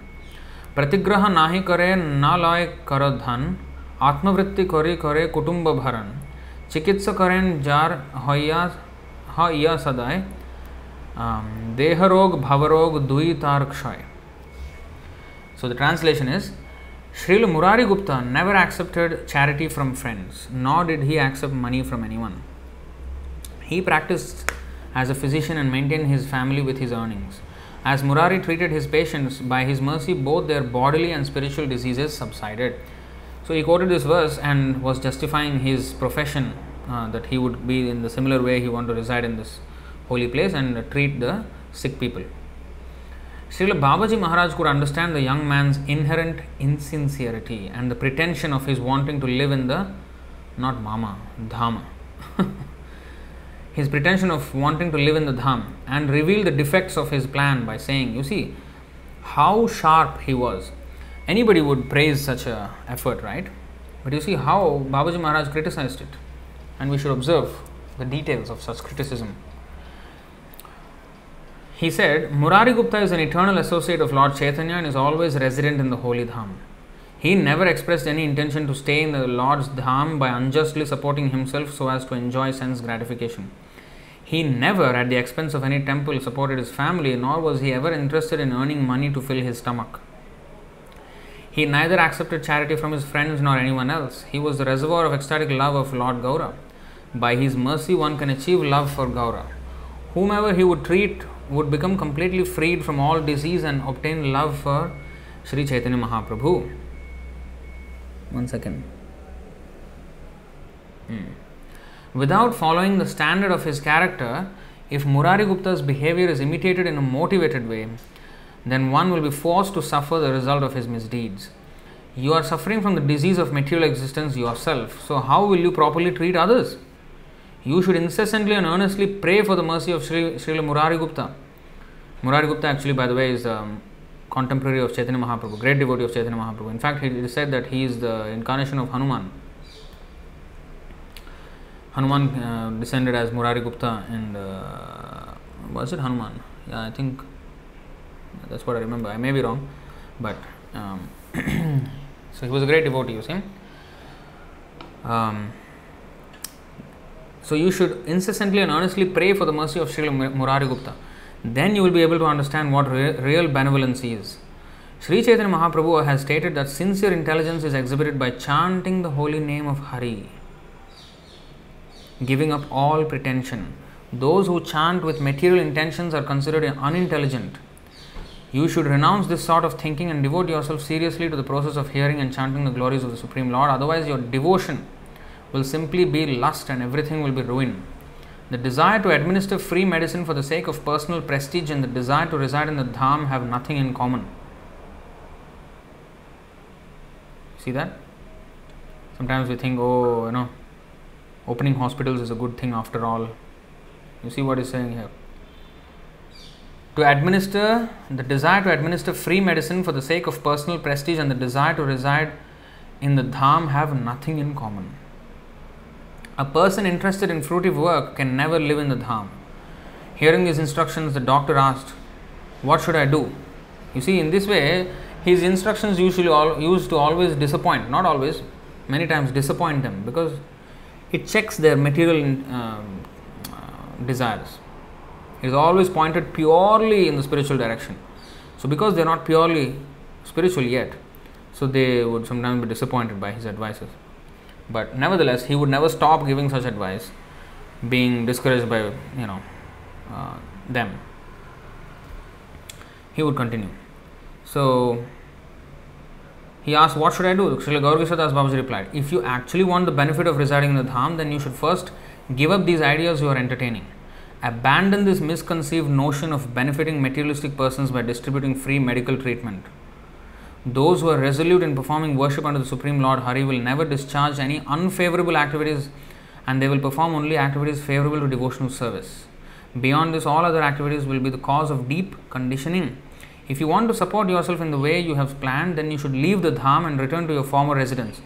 Do not reside within the supreme abode of the Absolute Truth, Sri Krishna, and earn your livelihood deceitfully. You see? Even that is considered deceit because the deceit what is the deceit? He's honestly giving you know free medical treatment to you know poor people. What is the deceit?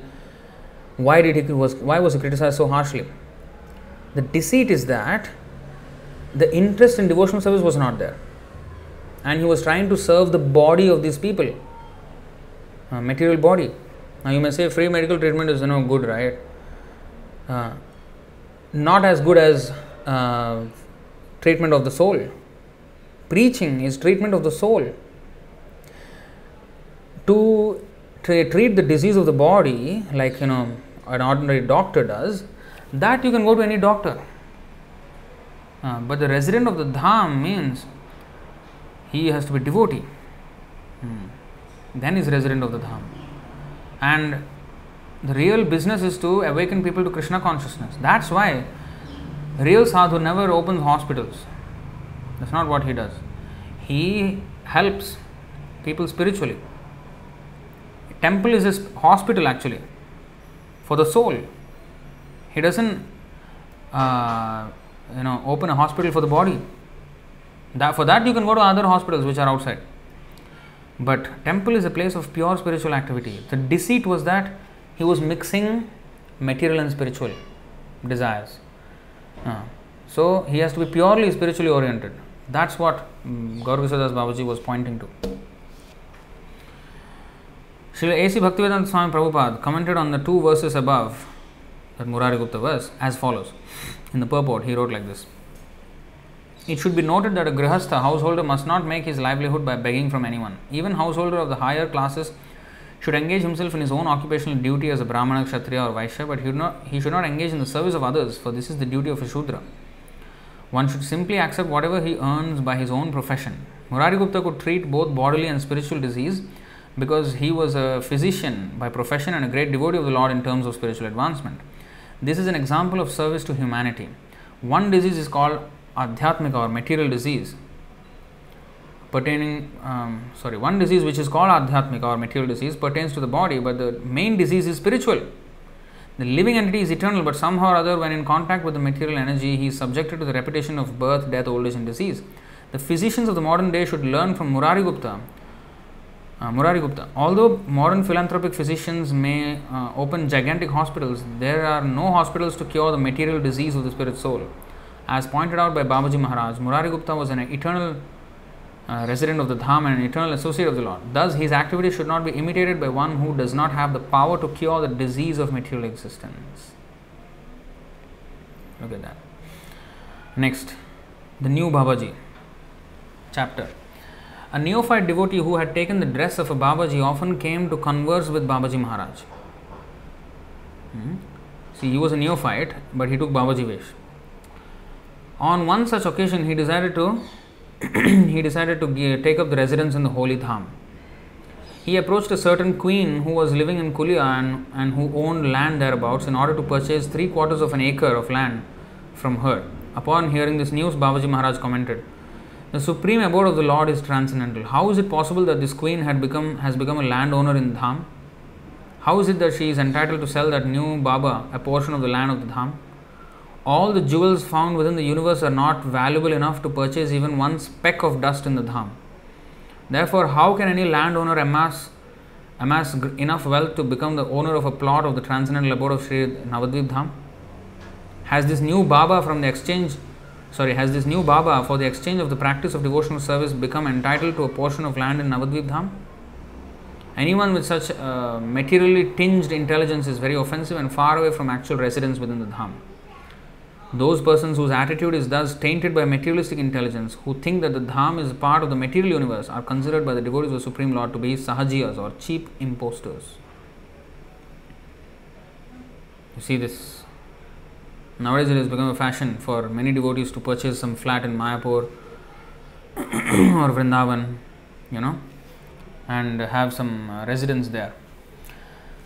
But that's not how we go to the Dham. Dham is only for spiritual, uh, you know, only for uh, devotional service and nothing else. But you know, all these things are going on. Of course, for temple we need land, we need you know all that thing that is for establishing the worship of Krishna. That's different. But you know, live in the dham means like you see how Gaur Babaji used to live. He was living under the trees, and wherever he could live, some some anath ashram or some you know some some um, this uh, you know ashrams for old people or some you know traveling uh, monks. So like that he used to live wherever he could and you know he that's residing in the holy dham or in the temple like uh, Prabhupada. He lived in the Radha Damodar temple. So that is proper way. And he what he was doing he was not just uh, living in the temple and eating and sleeping. He was publishing his Back to God magazine. He was publishing his Bhagavatam book he was writing and he was preparing for his journey to the west. And Rupa Goswami came directly from the window, he could see the Samadhi of Rupa Goswami. From that Samadhi, Rupa Goswami in his spiritual form came before Prabhupada and encouraged him to go to the west. I mean, these are the activities of pure devotees. Not that you know they live in the dham to just you know for sense gratification. No. The same applies to the temple a temple, even though it is in Singapore or any metropolitan city, is a dham, is a holy place. So when we come to the temple, we should come not for our materialistic things. Not only the persons living in the temple, the persons living in the temple also should not have materialistic desires. They should also, of course, uh, uh, you know, everybody is advancing in spiritual life, so of course they still have materialistic desires and all.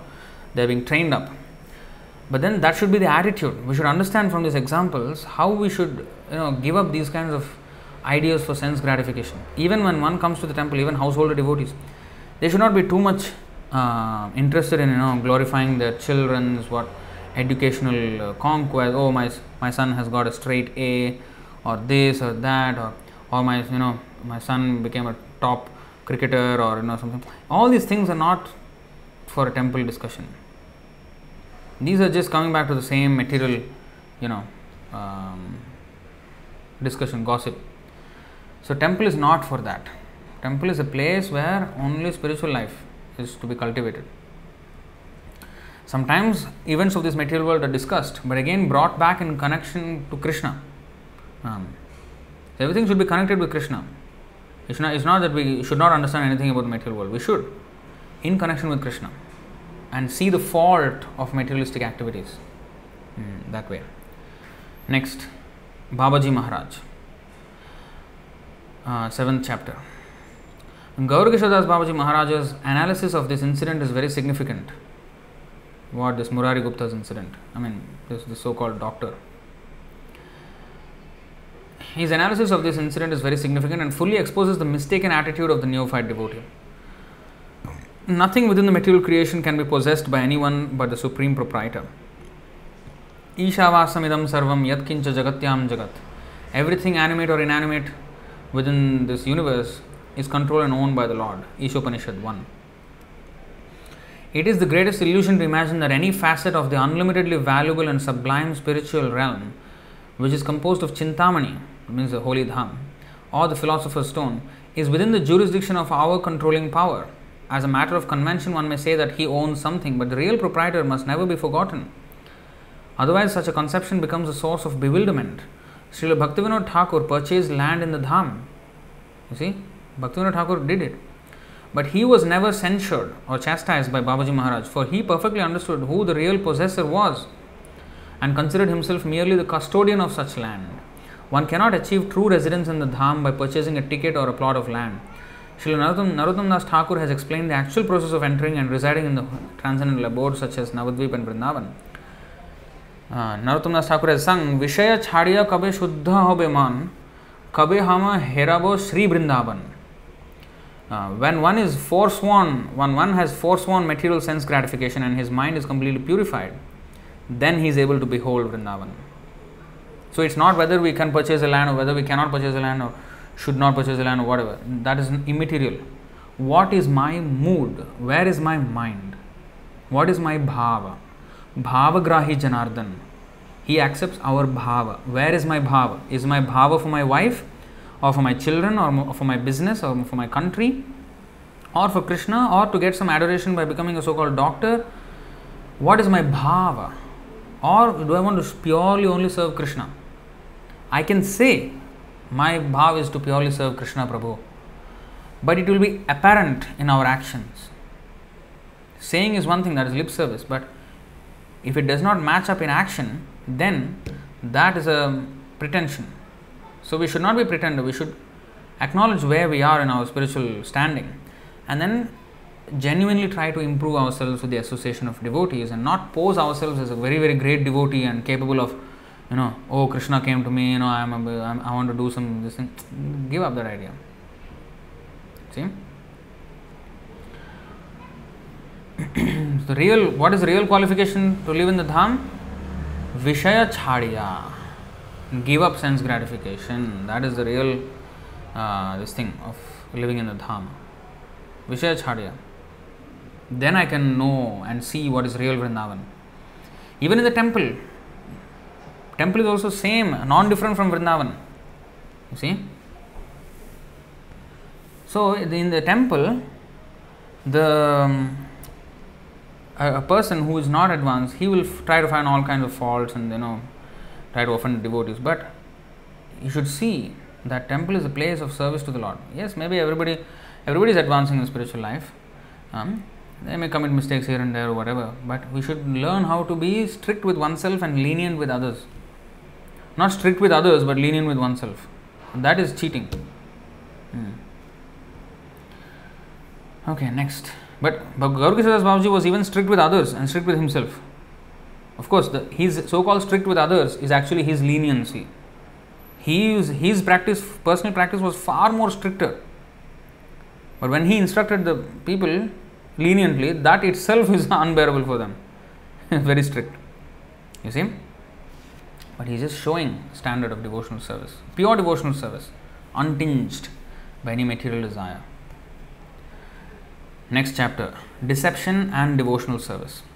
Once, a resident of Bangladesh, then East Bengal, who was a very wealthy landlord, scholar, and Brahmana, and reputed to be a great devotee of the Lord, came with a friend. Uh, this is one of my favorite stories. came with a friend to see Srila Babaji Maharaj. The landowner appeared to be so deeply absorbed in devotional ecstasy that his friend had to support him as he walked, lest he fall down due to excessive trembling of the body. Ecstasy, trance, you know, he was trembling, and you know, he came with his friend, and if the friend did not hold him, he would fall and faint. With the when the pair arrived before Babaji Maharaj, two other persons in the assembly, recognizing the famous landlord, immediately received him as an advanced devotee of the Lord. They carefully offered their obeisances to him and arranged a sitting place. At that time, Sri Gaurkishoradas Babaji, uh, in his pastime of blindness, inquired, Who has come? The friend of the landowner introduced his companion by glowingly describing his erudition and devotion and his being disinterested in material sense gratification despite possessing unlimited wealth. He then described how only a fortnight earlier a thief had come and stolen 45,000 rupees from the landlord's house Despite suffering such a setback, the landowner, knowing devotion to be more, much more significant, had become sorry had come to obtain Srila Babaji Maharaj's transcendental darshan. The friend added, I am his friend. He has left all material sense gratification and keeps only my association. You will be able to realize his greatness by conversing with him. He once asked me a question about a confidential exchange between Sri, Chaitanya Mahaprabhu and Sri Ramananda Rai found in the Chaitanya Charitamrita. I told him that only Gaurkishoradas Babaji could properly answer his question and certainly no one else. We have already been to see many learned persons in this area and yet we cannot come to an agreement about the meaning of this conversation.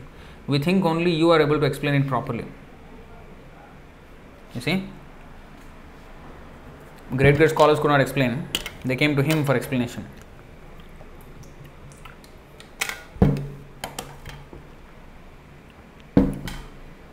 After the introduction was complete,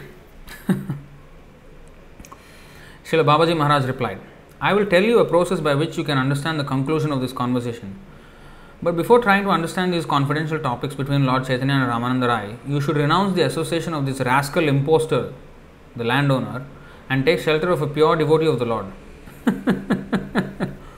you should hear the Chaitanya Charitamrita 100 times in the association of authentic devotees of the Lord. Uh, just I mean we are having some Chaitanya Charitamrita classes. Uh, even I think many devotees haven't even touched Chaitanya Charitamrita reading. Here he is saying this because his conversation was in the Chaitanya Charitamrita, you see, Madhyalila, 8th chapter. Now, you should read Chaitanya Charitamrita 100 times in the association of authentic devotees, not even alone, in the association of authentic devotees 100 times. In this way, being absorbed in devotional ecstasy, you will be able to realize the purport of these conversations. Uh, at the present moment, all the devotees here want to perform congregational chanting of the holy name of the Lord. We don't have time to discuss any other topics. Babaji Maharaj told like that. Having thus spoken, Srila Babaji Maharaj very loudly requested that everyone perform Harinam Sankirtan.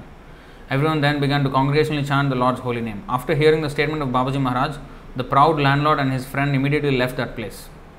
Later that evening, when almost everyone had left, some members of the assembly commented to Babaji Maharaj. That very learned landowner was absorbed in devotional ecstasy. We could not see any manifestation of material consciousness in him. He was devoid of worldly consciousness. Another person sitting nearby, who had always heard that Srila Gaurkishoradas Babaji was very straightforward with everyone, inquired.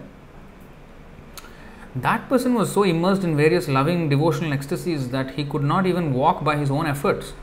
How is it that you can say that he was not on the highest platform of bhakti? Srila Babaji Maharaj replied, saying, After speaking with him for a few moments, I could understand that he had no good intentions in his performance of devotional service. One cannot measure a person's devotion by the approval of the general mass. What is that? One cannot measure a person's devotion by the approval of the general mass. If one has millions of subscribers on YouTube and millions of followers on Instagram and millions on TikTok or uh, Twitter, that's not the sign of a advanced devotee. You cannot uh, see a pers- person's devotion cannot be measured by the approval of the general mass. If a person is not serious in his devotional practice, then even if he exhibits the symptoms of renunciation, uh, non attachment, and various ecstasies, still he should not be considered to have real renunciation or detachment. As soon as a difficult test comes, his false renunciation will cease. Detachment seeks out those who are actually fixed in their intention to perform devotional service. Very important sentence here.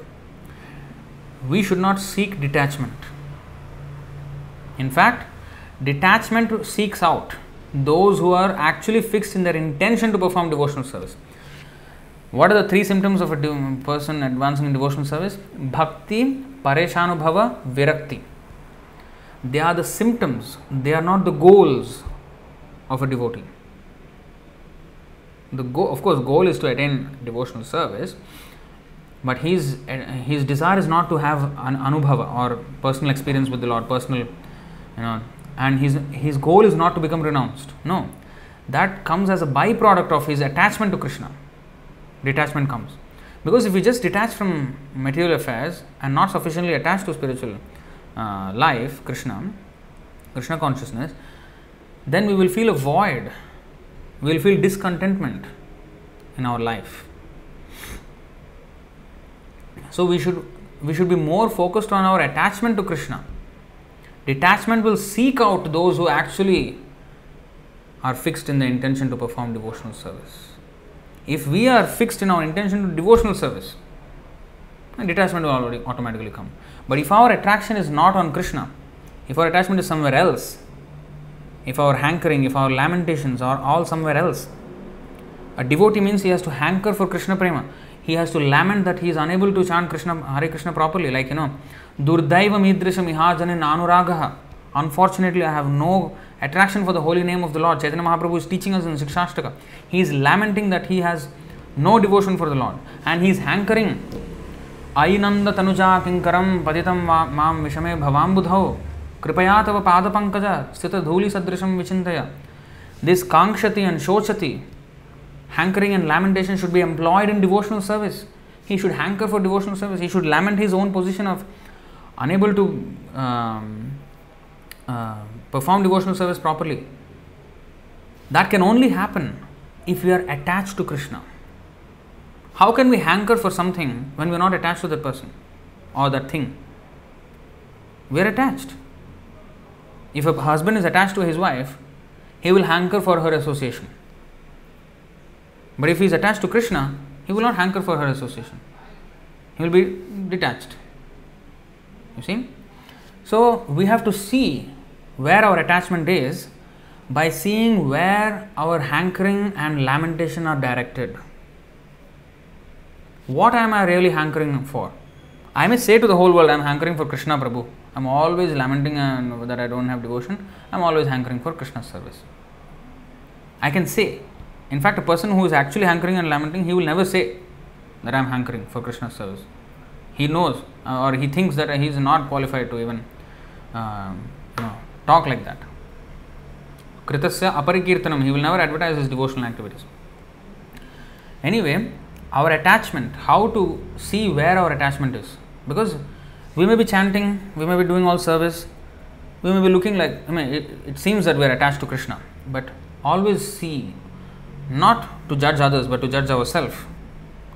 Where am I in my spiritual standing? Where is my hankering and where is my lamentation? That's what we should notice. I may externally perform all devotion, but where in my mind is? Again, all the way it comes back to the mind. Where our mind and heart is. That's where the hankering and lamentation will pull us to. Detachment seeks out, not, not the practitioner seeks detachment. Detachment seeks out the practitioner who is fixed in the intention of performing devotional service. No matter what happens, Gurunapi Vichalita, I will no, never want to. After trillions and trillions and trillions of lifetimes I have gotten this opportunity, why should I give it up for something which is fleeting and insignificant in the grand scheme of things? You know, in the trillions of years that I have spent in this material world, this is the only golden opportunity. This is the best thing that I am doing devotional service. Why should I trade this for anything else? Although it may seem very important, it is not important. Nothing is important. Nothing is as important as Krishna consciousness. And if we are convinced of that, then we will be convinced not to trade it for anything else. No matter what happens in my life, I will never ever give up Krishna's lotus feet. I will never give up Krishna consciousness. That should be the determination. When we are like that, then we will be easily detachment will come about. But if we try to be detached, we'll end up becoming more attached. The forbidden tastes, uh, the forbidden fruit tastes uh, sweeter. because when you forbid somebody from doing something, that is the very same thing they want to do. Uh, until you say that, hey, don't do this, he did not even think of seriously doing it. But when you say, don't do this, hey, why is he telling me I must somehow do it? When he is not saying, I must do it. You know, that kind of thing comes. so we have to be not focused on getting detached. We should not try for detachment. We should try for attachment to Krishna. Detachment will seek us out. See? Next, when performing practical devotional service, we should never exhibit our devotional ecstasies. One should perform devotional service in such a way that his deep attachment to the Lord increases within his heart.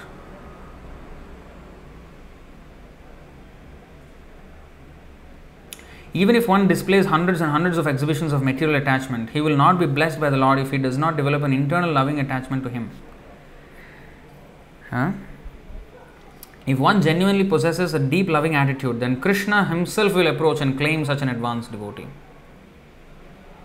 Whoever is not enticed by the fragrance of the unflinching devotional service and whose heart is filled with material desires will wear different types of external bodily dress.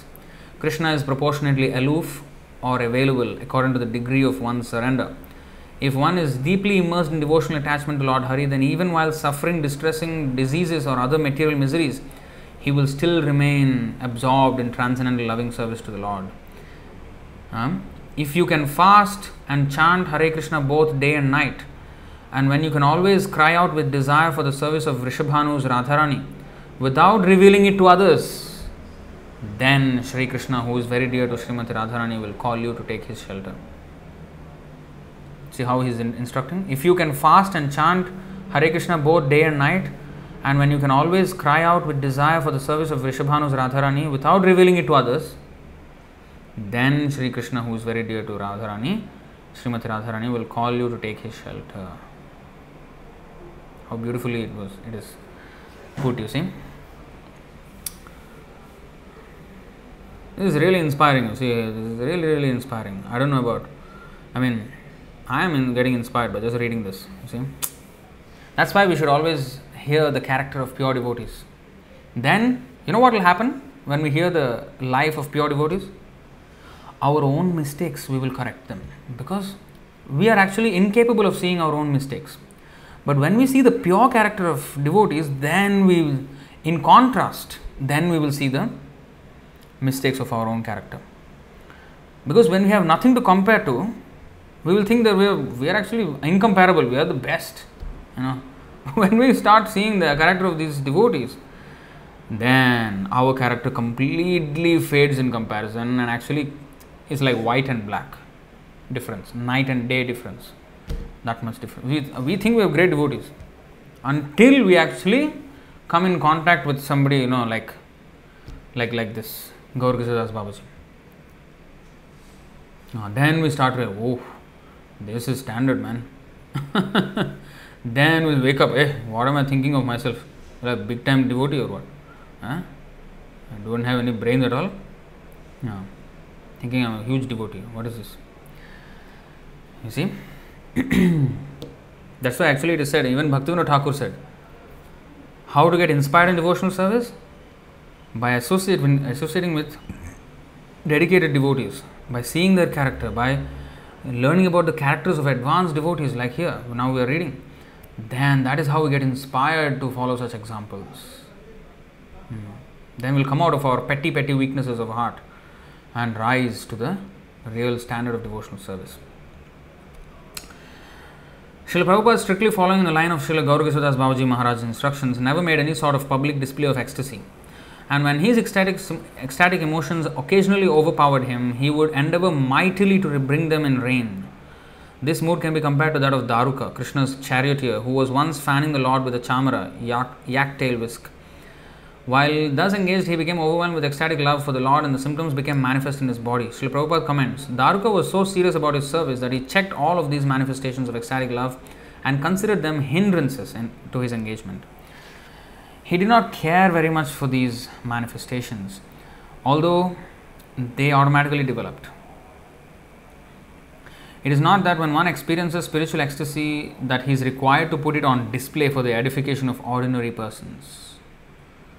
In India, it is very common for sahajiyas, those who take spiritual life cheaply, to make an elaborate public display of their ecstasies. Such displays are pale reflections of the spiritual sentiments and are exhibited with material motives. This was clearly the case with the landlord who approached Srila Gaurkishoradas Babaji. In Vrindavan and Navadvip, it is not at all uncommon that such a person will enter a temple with an assistant or even a crowd of followers and go before the deity. Seeing the deity and hearing the kirtan, he begins to dance wildly and finally faints. Faints in, in quotation marks, uh, in double quotes. And the assistant or group of followers then minister to him uh, with great sympathy and concern. Thereafter, a curious throng of pilgrims pilgrims gathers and witnesses the pathetic scene. When a sufficient crowd has gathered, the great soul revives and is assisted with great difficulty beyond the temple confines, where he hopes some of the unfortunate spectators will agree to become his followers and patrons. As Srila Das Babaji has demonstrated, the best procedure for dealing with such persons is to neglect them.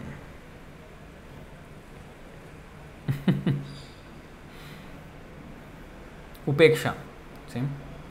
Next, the materialist's grains. A lawyer named Bhattacharya, what is the time? Wow, we are already two hours into it. Almost two hours. uh, we'll see, we'll see how much we can go on. Okay, a lawyer named Bhattacharya came to visit Babaji Maharaj. He was living in the vicinity and had contracted a certain caste Goswami on a monthly basis to supply, supply him food. When the lawyer approached Babaji Maharaj, he was asked, What arrangement do you have for your foodstuffs? The lawyer replied, I have arranged to receive my foodstuffs in the house of certain Vaishnavas and Brahmanas. Srila Gaurkishoradas Babaji then answered, Give up eating their cooked rice. You should cook, your, cook for yourself and eat that. Those persons from whom you are accepting food grains eat meat and maintain their service to Lord Chaitanya in devious ways. Their activities are most offensive because they know that what they're doing is wrong. The, those persons who have no fear of an offense they create to the Supreme Lord should never even be spoken to. Otherwise, devotional service will be destroyed. Some time later, the lawyer brought several sweets and offered them to Srila Gaurkishore Prabhu. He prayerfully requested Babaji Maharaj to accept his offering. Srila Babaji Maharaj then told him, I never accept sweets. Bhattacharya replied, There is nothing higher than accepting food that the Lord has directly accepted. Srila Babaji Maharaj sharply retorted, Whoever eats fish is like a prostitute. If someone has perverted desires and offers foodstuffs to Lord Chaitanya, those preparations can never be accepted as the prasad of the Supreme Lord because the Lord does not partake of them. Whoever is not a sincere devotee of the Lord cannot understand what a non devotee is. Even if one offers foodstuffs to the Supreme Lord, if one has perverted intentions, then that offering is never accepted. If one offers the covering of the banana flowers because he likes the taste himself, the offering is not accepted by the Supreme Lord.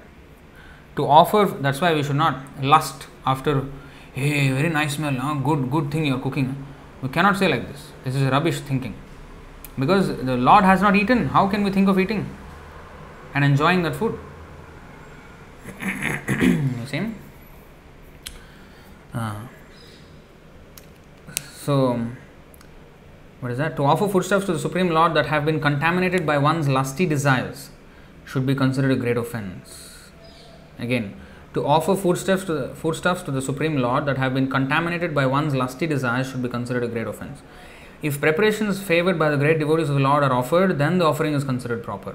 Krishna tastes foodstuffs that have been tasted by the lips of his pure devotees. If one accepts the grains of a sinful person, then his mind becomes impure.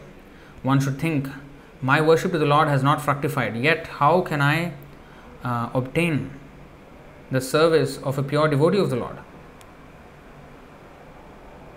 Hmm? My worship to the Lord has not fructified yet. How can I obtain the service of a pure devotee of the Lord? Okay, just give me a second here. Hmm. In this way, with a heart full of grief, if one takes banana peels and the discarded skin of an eggplant and boils them without salt, what is that again? Banana peels, okay, banana skins, and the discarded skin of an eggplant, a brinjal's skin, and boils them without salt and offers them, this attitude, this attitude of full surrender will cause those foodstuffs to become Mahaprasad. One should think, my worship to the Lord has not yet manifested. The pure devotee of the Lord accepts nice, foodstuffs. You see, my worship to the Lord has not yet manifested. The pure devotee of the Lord accepts nice foodstuffs, but my doing so would only impede my devotion. What will happen to me if I continue eating sumptuously and wearing luxurious clothes?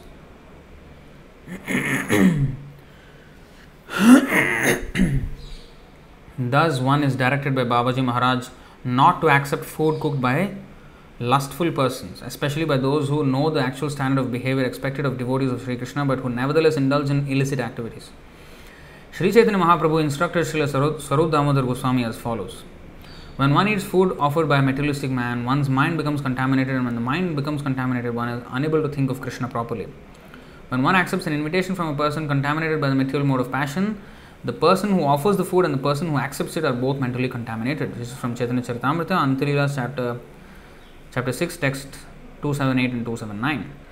In the purport of the verse, sorry, in the purport of the first of these verses, Srila Prabhupada cites Srila Bhaktisiddhanta Saraswati Thakur's commentary saying, People who are materialistically inclined and sahajiyas or so called Vaishnavas who take everything very casually are both Vishayi, materialists. Eating food offered by them causes contamination, and as a result of such contamination, even a serious devotee becomes like a materialistic man. There are six kinds of association giving charity, accepting charity, accepting food, offering food, take, talking confidentially, and inquiring confidentially. This is stated in the Nectar of Instruction of Rupa Goswami, verse 4. One should care, very carefully avoid associating with both the Sahajiyas, who are sometimes known as Vaishnavas, and the non Vaishnavas or Avaishnavas. Their association changes the transcendental devotional service of Lord Krishna into sense gratification, and when sense gratification enters the mind of a devotee, he is contaminated. The materialistic person who aspires after sense gratification cannot properly think of Krishna. Aside from avoiding food prepared by sensualists, one should also take care not uh, to eat simply for the satisfaction of one's tongue. In Chaitanya Charitamrita, Antilila, chapter 6, text 207, 27, sorry, it is said, जिह्वार लाल से जय इति उति धाय शिष्णोदर परायण कृष्ण नाही पाए it's very very very very important verse जिह्वार लाल से जय इति उति धाय शिष्णोदर परायण कृष्ण नाही पाए that person who runs here and there seeking to gratify his palate or his tongue and who is always attached to the desires of his stomach and genitals is unable to attain Krishna. Srila Jagadananda Pandit and Lord Chaitanya have both instructed those serious about spiritual advancement to avoid dressing very nicely or taking very palatable foodstuffs. Lord Chaitanya has stated, Bhalana khaibe, khaibe or bhalana podibe. Do not dress luxuriously and do not eat delicious foodstuffs. Chaitanya Charitamrita Antya-lila 6.236. Srila Jagadananda Pandit has instructed, echoing the words of Sri Chaitanya Mahaprabhu, Bhalana khaibe or bhalana podibe hridayate Radha Krishna sarvada sevibe. Do not eat luxurious dishes or dress in fine garments, but always remain humble and serve their Lordship Sri Sri Radha Krishna in your heart of hearts. Prem Vivarta, chapter 7. Of course, um, Srila Prabhupada always wanted uh, opulent prasadam to be served to the devotees and outsiders because you know we don't have any taste for krishna consciousness hmm. this attitude of not eating any palatable foodstuffs requires a very very high taste of krishna consciousness but one one is always uh, dedicated to his tongue then that tongue itself has to be brought to krishna so by giving nice foodstuffs the person is attracted towards Krishna and then eventually becomes a devotee. And one second. So, and at the same time, uh, we have to um, be careful ourselves not to become too much, you know, um, attracted to you know opulent eating. Of course, we should not do it artificially also, but we should understand the standard and then slowly try for that. That's when we will be really um, advancing in devotional life. When we are not thinking of Krishna consciousness as sense gratification. Hmm. Next, Srila Gaurkishoradas Babaji instructs us to think that our devotion is not pure and that only pure devotees can safely accept delicious Mahaprasad and to thus always eat frugally. He suggests that if one prepares something not generally considered edible, the example banana peels and the skin of eggplants boiled with salt, but offers it with great genuine humility, then it will be certainly be transformed into Mahaprasad by the Lord's accepting it. Of course, that doesn't mean we tomorrow, Prabhu, yes, Prabhu, is this is good, you know, easy for me to cook, you know to take some banana peels and uh, you know brinjal skin and then put it in the um, boiling water and then offer it without salt to Krishna and then uh, now I am devoted Prabhu. Now I actually am truly devoted. That is rubbish. We have to offer palatable foodstuffs to the Lord. Again, these are meant to these instructions are meant to reduce our cut down our sense gratificatory view on Krishna consciousness. We should not take Krishna consciousness for our sense gratification. Now we should cook nice food stuff for Krishna and then honor the prasadam. That's why it is not called eating the prasadam. Of course, we eat, action is to eat, but that is, we should honor the prasadam, not to enjoy the prasadam. Honor the prasadam. Oh, Krishna has eaten this nice food stuff. So that is the thing. That is the mood, the bhava again. Where is our mind while we're doing this? While we're eating prasadam. That is important. Next. Hmm.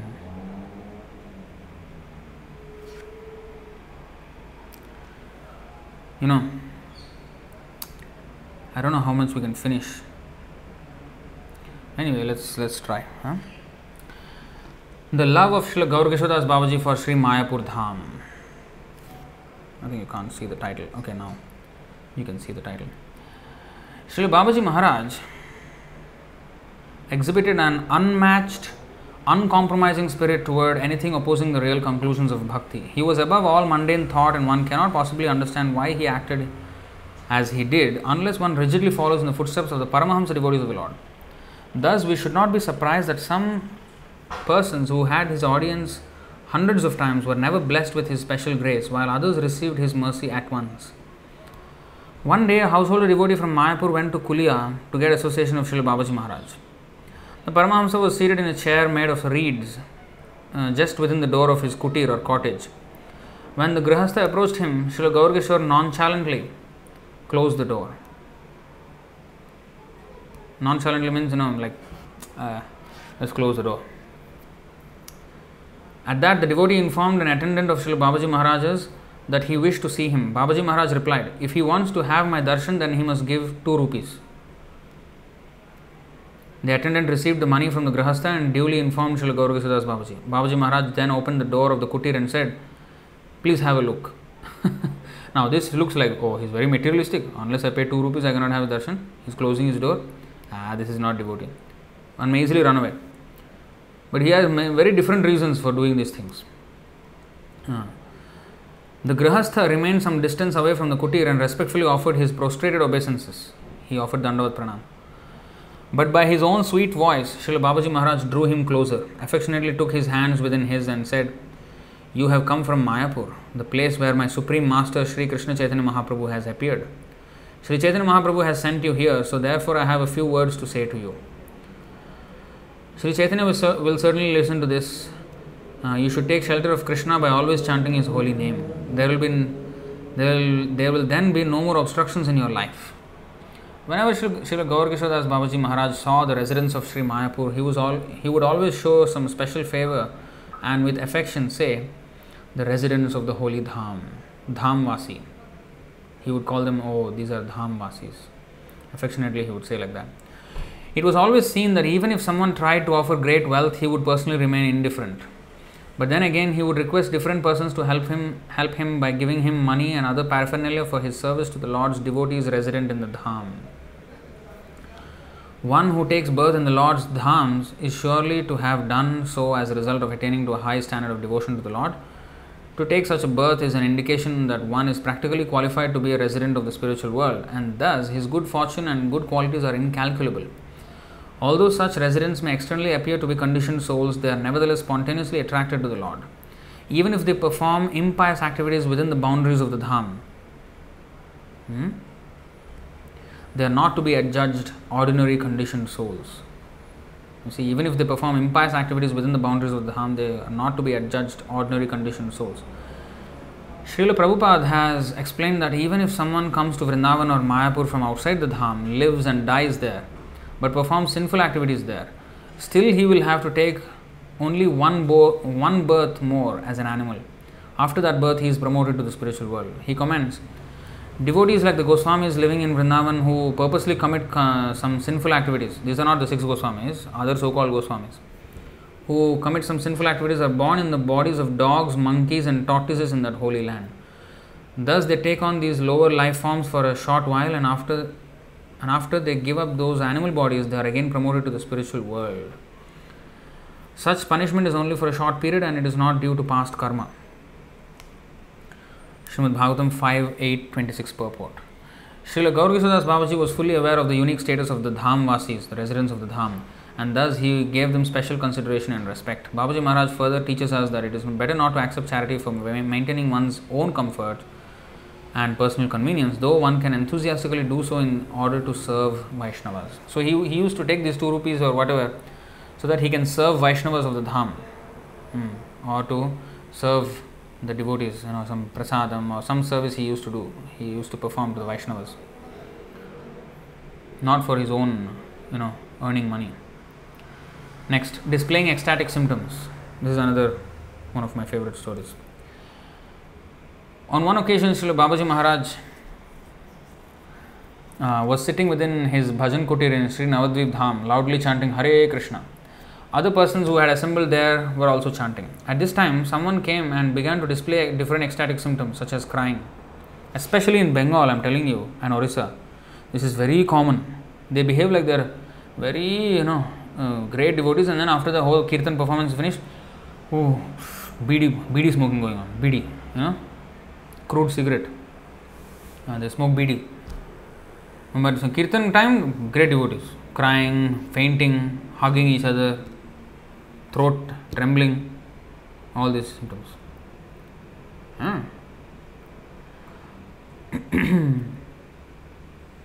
So, some of the assembled devotees thought, Lo, that person has attained the highest state of devotional ecstasy by chanting the glories of the Lord. Srila Gaurkishoradas Babaji, however, immediately requested the man to leave. he kicked him out immediately. Some of the onlookers became disturbed by this and left.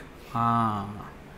So when a devotee like Gaurkishoradas Babaji kicks somebody out, people who don't understand these things, oh, how can he behave so harshly?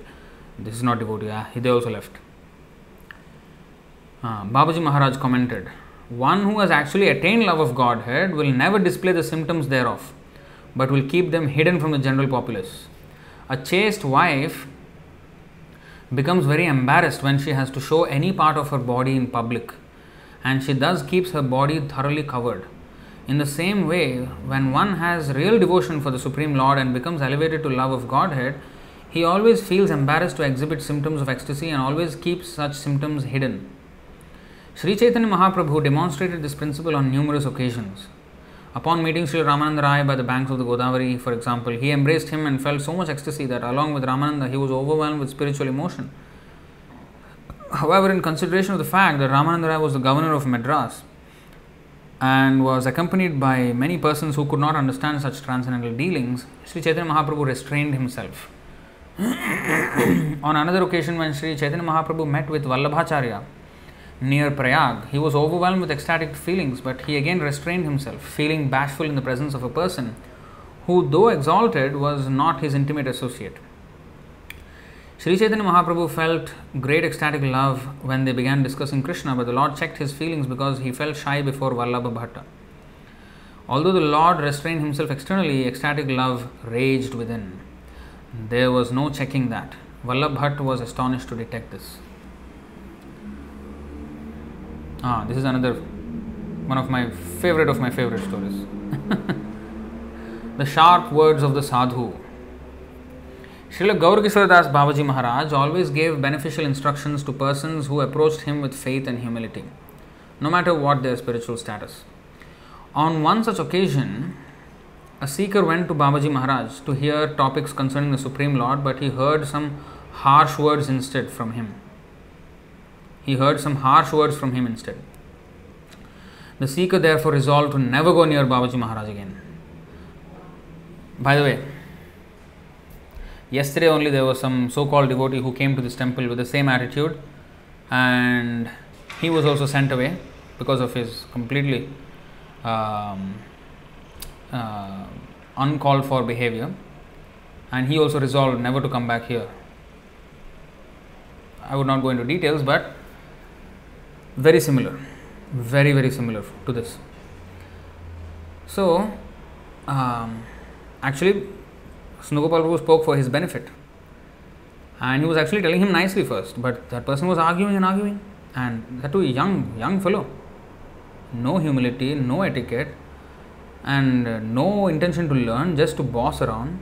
And finally, you know, he, he decided not to come back here anymore.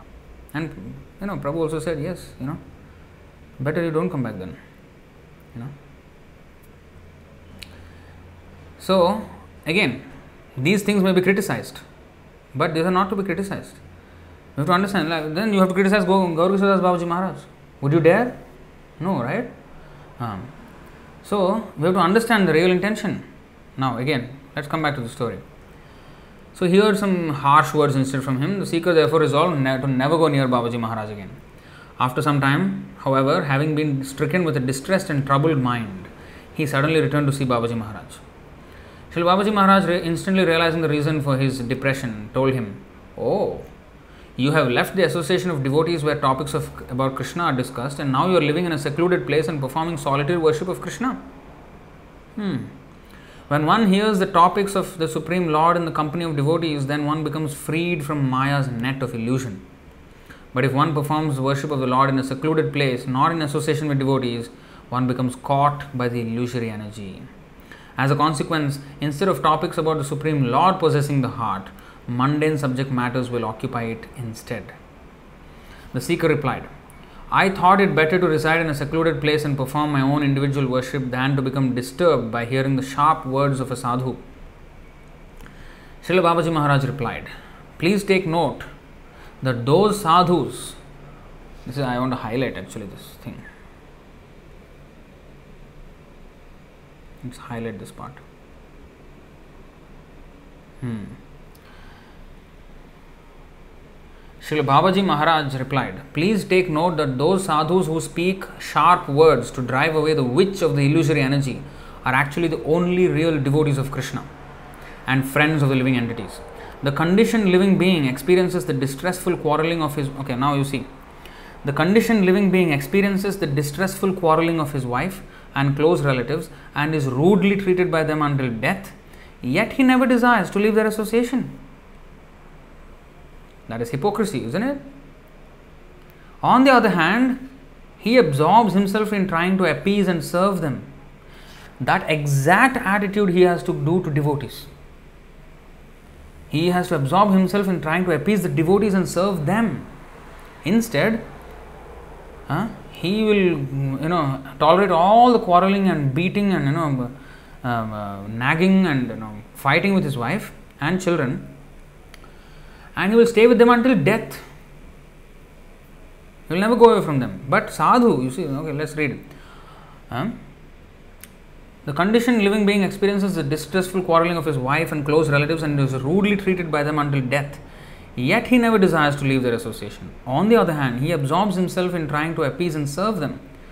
But when a devotee of the Lord, who is always desirous of the living entity's ultimate welfare, chides him just once with instructions meant to drive away Maya, then that conditioned entity immediately makes plans to leave the saintly person for, the, for his entire life.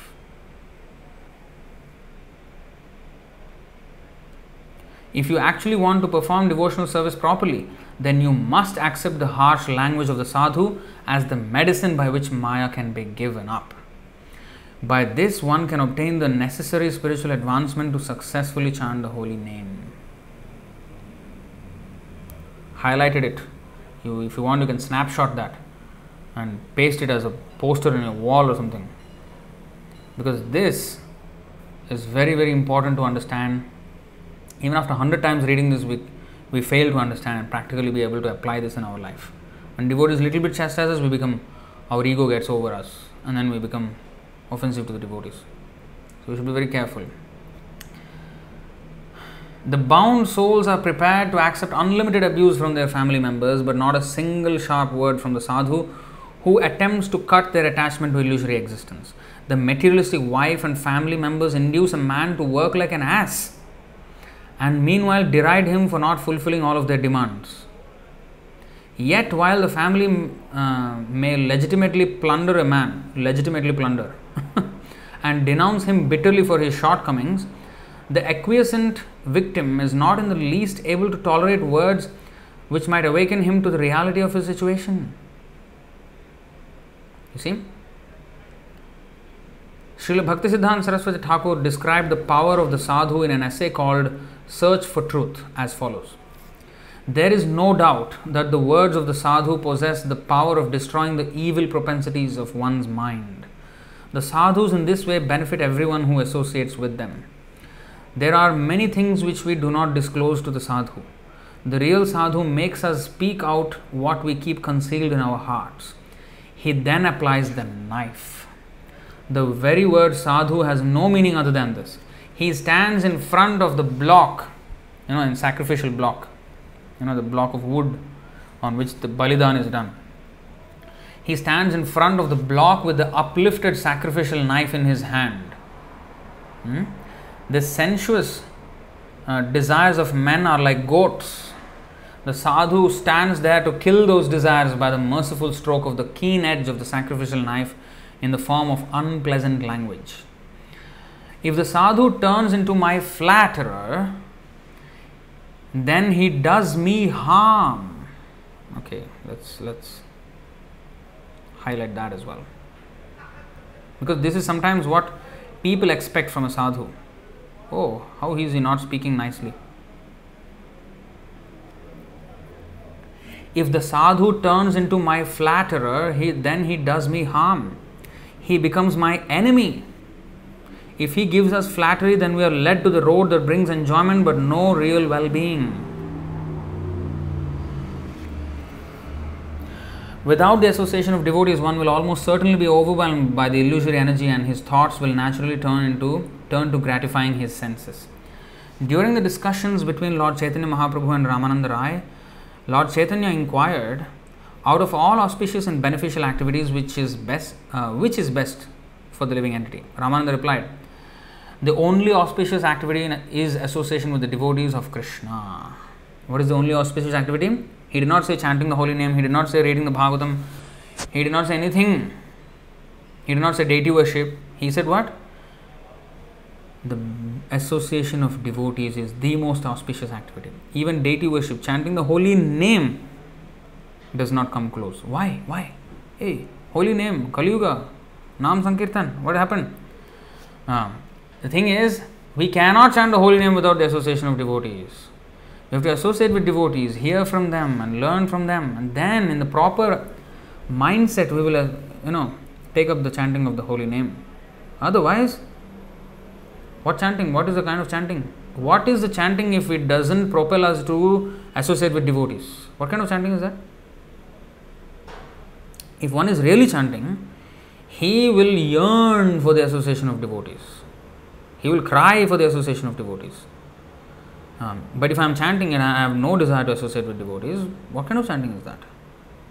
If I am not running to the temple at the slightest opportunity, what kind of chanting is that? Hmm. so that's why association with devotees is even more powerful than chanting the holy name. Not that we are denouncing the chanting of holy name. In, in, in other words, to put it in a different way, by association of devotees, all our devotional activities will fall in line. Even if we may be uh, unwilling to do so, we will be forced to uh, engage in the service of the Lord by the association of devotee. That is why it is very, very important. Not only do they inspire us in, in devotional life, but also protect us from falling down back into material life. Hmm. That's why they are the best of friends. They are the best friends of the of everybody. Suhritam Sarvadehinam. Without the association of devotees, one will almost certainly be overwhelmed by the illusory energy and his thoughts will naturally turn to gratifying his senses. Oh, yeah, this we have already read. And in the Srimad Bhagavatam 11 30, it is stated, we are, we are asking the most perfect welfare activity from you. I think that in this material world, association with devotees, even if it be for a moment, is the greatest treasure house for mankind. We have read this in our previous session, I think. I think in the Chaitanya Charitamrita session, maybe, or AMAM session. So you see, it's very, very important. The importance of materially conditioned devotees associating with saintly persons has thus been stressed by all the Vaishnava authorities, even those who seem to shun the company of others in order to persecute, sorry, prosecute uh, their solitary worship. Although it is a fact that great Paramahamsas like Srila Madhavendra Puri perform such solitary worship in complete purity, this cannot be imitated by neophytes. So, sharp words of a sadhu or the right medicine. The householder's vow. this is any householder any householder would become discouraged by the story, but it is important to know um, standard. Okay, but I mean it's good to know. We should not shy away from these instructions oh just because they are a little bit harsh. No. Okay, let's read. A newly married devotee and his wife once went to pray for the mercy of Srila Gaur Das Babaji.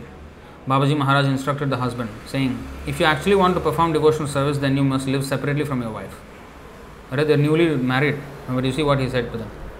You must live separately from your wife and thus, not depending on one another, chant the glories of the Lord. After hearing these instructions, the newlyweds did as they were advised. You see, they even followed. A few days passed, and that devotee came again to Babaji Maharaj, who then asked, Are you and your wife taking your foodstuffs together or separately? The husband told him, We are living separately and carrying on our worship as you instructed, but we take our foodstuffs together. Babaji Maharaj then inquired, What did you have today? The newlywed man answered, We had very nice vegetables, the best dal and fried eggplant. Babaji Maharaj then explained, if you only give up the external connection with your wife, that is not sufficient because you are associating with her within. You have not been able to give up the finest foodstuffs prepared by your wife. So, how will you be able to worship the Lord? Your wife is communicating with you through the medium of what she has cooked. Shame, shame. Even though you are acting as if you are chanting the Lord's holy name, still you are desiring the stems of the finest vegetables. Do you think that after someone suffers a loss of 1 lakh of rupees, he will be satisfied accepting only a handful of rice? Wow, what has it to do with it? Continue, the explanation continues. Although he may gradually become accustomed to accepting the rice as a daily practice, still he will be he will always think of the money he has lost. Even if one were to give such a person the most delicious delicious foodstuffs, because he will always be anxious about what he has lost, he will not be able to put the longing for his oh sorry, he will not be able to put the longing for it from his heart. It means he will not be able to uh, forget the longing for that thing that he has lost. You have lost that which is invaluable, your devotional service to the Supreme Lord. Then, thus, how can you become absorbed in eating such nice foodstuffs? As for your wife, externally you have disassociated from her, yet you are maintaining attachment within. Householders may feel intimidated by Babaji Maharaj's uncompromising judgment of the above mentioned marriage. Fortunately, he gave other instructions. I don't know, this is the commentary of the author. He said, fortunately, he gave other instructions that resolve the problem of the material attachment that inevitably arises within a marriage. These instructions are dealt with below. Well, whether this way or that way is always fortunate, not that only this is fortunate, but anything he says is fortunate for us to hear. Uh, we are fortunate if we can hear those things. So, how, why did he uh, instruct like this, a newlywed uh, couple? Wanted them to become serious in devotional service. Again, that's the main thing. It is, not a problem like Bhaktivinoda Thakur, he ate his wife's cooking, right? Why didn't he chastise Bhaktivinoda Thakur? Because he was not attached to his wife, Bhaktivinoda Thakur. And that is the proper way. Husband should not be too attached to the wife. It's not good. And if he's too much attached, that is bad for him. So, although he would eat, he would offer everything to Krishna and eat, he was interested in the service to the Lord. So, it's not about material separation or material staying apart or something like that. The main thing is in the mind, where our mind is. Every time it comes back to that. Mayarpita mano buddhir. Krishna said, invest your mind and intelligence in me. Manmana bhavamad bhakto. So we have to become uh, attached to Krishna. It is not a problem living with family, but if I am attached to family rather than Krishna, then I am digging my grave because I will not be an, uh, allowed entrance into the spiritual kingdom if I remain too attached to the family. It is good for me to get detached. See, when the detachment happens, that is good. Hmm.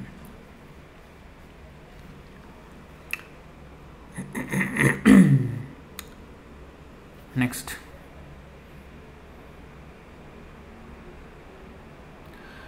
Renunciation for Krishna's pleasure and false renunciation. A married man present during Babaji Maharaj's conversation with the newly wedded husband inquired from the Paramahamsa as follows. We see that there are many Vaishnavas living with their wives who perform devotional service to Lord Hari. Will, they, will any benefit accrue to such persons? Srila Babaji Maharaj replied. The living entity is the eternal servant of Lord Krishna, but when the conditioned soul looks upon his wife and sons, he simply sees their material forms. Bhaktivinoda Thakur, if you remember, I don't know if you know, he has written a nice song. Manasa deho geho jo kichu mor arpilu tuwa pade nanda kishore. My mind, my body, my home, my family, my wife, my everything, whatever I may consider mine, I offer it to the lotus feet of Lord Krishna. So that level of householder life is different from an ordinary person who is attached to his wife. In fact, if you know, Bhaktivinoda Thakur only associated with his wife for 15 minutes in a day. That was maximum. That's it. He never associated more than 15 minutes with his wife. Oh, that was not very romantic, you know, how can, you know, what will the wife think? No, no, no. The wife understood. Wife took it all right. She she did her service, chanting, and you know taking care of the husband and family. And he he remained. He wrote so many songs and everything. He was a high court judge and everything. How did he how he did all that? Uh, if he wasted his time with wife, no. He spent very little time, and the rest of the thing he was he was absorbed in devotional life. This so-called romance between husband and wife. I mean, we should not hope for these things. These are not the real uh, fruits of human life. An animal also has that. Cats and dogs also have romance within them, between themselves. So, if we should we should understand that actually human life is meant for devotional service, and we should become fixed on that. So, when we read these accounts of these great devotees, then we start to get inspired, and we should work in that direction and fix our attachment on Krishna rather than you know unnecessarily family affairs, and which is just a constant constant source of troubles. Family life is sada samudvigna dhyam, not my words. Bhagavatam says, sada samudvigna dhyam asadgrahat. It's a constant source of nothing but miseries. That is family life. Hmm. So even a family man also should understand that. Um, or woman, woman also must understand. Kunti Devi, how she is praying. Cut off my affection for my husband's family and my father's family. Let my attraction only be to you, Krishna. That is what is required attachment to Krishna. So, the living entity is eternal servant of Lord Krishna, but when the conditioned soul looks upon his wife and sons, he simply sees their material forms. If one does not have the eye of devotion, one can never perceive his real identity as eternal servant of Krishna. The bound souls always have the inclination to enjoy their wives and children. These days, the living entities do not like to hear the topics of the Supreme Lord or to get the association of the Lord's devotees. Okay, just for the record, let's see how many people are on this live stream. Because here it is said, these days living entities do not like to hear the topics of the Supreme Lord or his devotees. Okay, let's see. 15 people on this live stream. Out of so many devotees, only 15 people in the live stream. See that? If one does not, why and why? Why they cannot? Because they are not interested or busy with what? Family affection, which is dragging them down, which is depriving them of sadhu sangha. See, you can be, you can only be in one place at one time. You are not omnipo- omnipresent, right? Like Krishna. Krishna can be in one, one time all places, but we can only be in one time. If we are with family, then we are not with devotees. If we are with devotees, we are not family. So, the, all the time that we spend with our family, we should understand that it is time taken away from sadhu sangha. That does not mean immediately, oh, everybody leave the families and all. But no, both husband and wife must understand that association of devotees is both of them should not be too attached to themselves, each other. They should be attached to devotional service, go to the temple, associate. That's why Srila Prabhupada wanted Grahasthas to stay around the temple.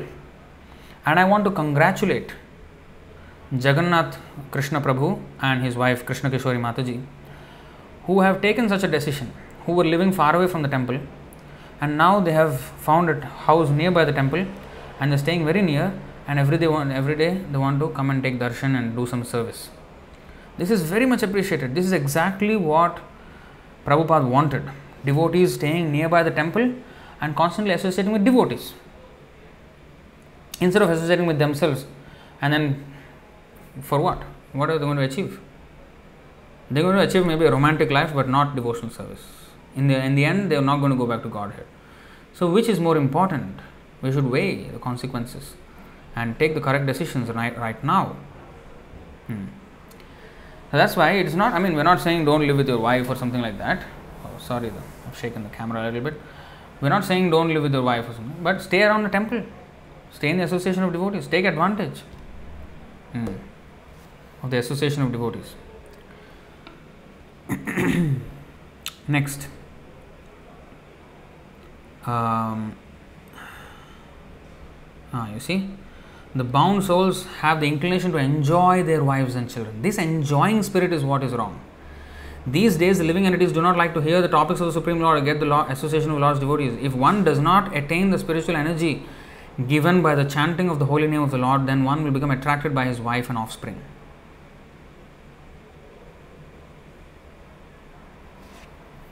See that? Then again, some persons feign detachment from their wives, children, and sense pleasures. they feign or act like they have detachment from their wives, children, and sense pleasures.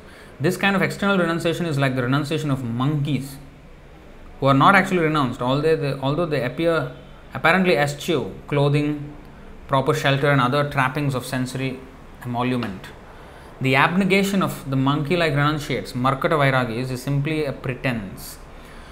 The genuine Vaishnava will never maintain an attitude of sense gratification towards his, his wife, rather, he will always regard himself as the servant of Krishna and the bona fide Guru. I will just uh, give a small account of Prabhupada's uh, life, uh, not his life. Actually, he one letter one letter he received from his disciple.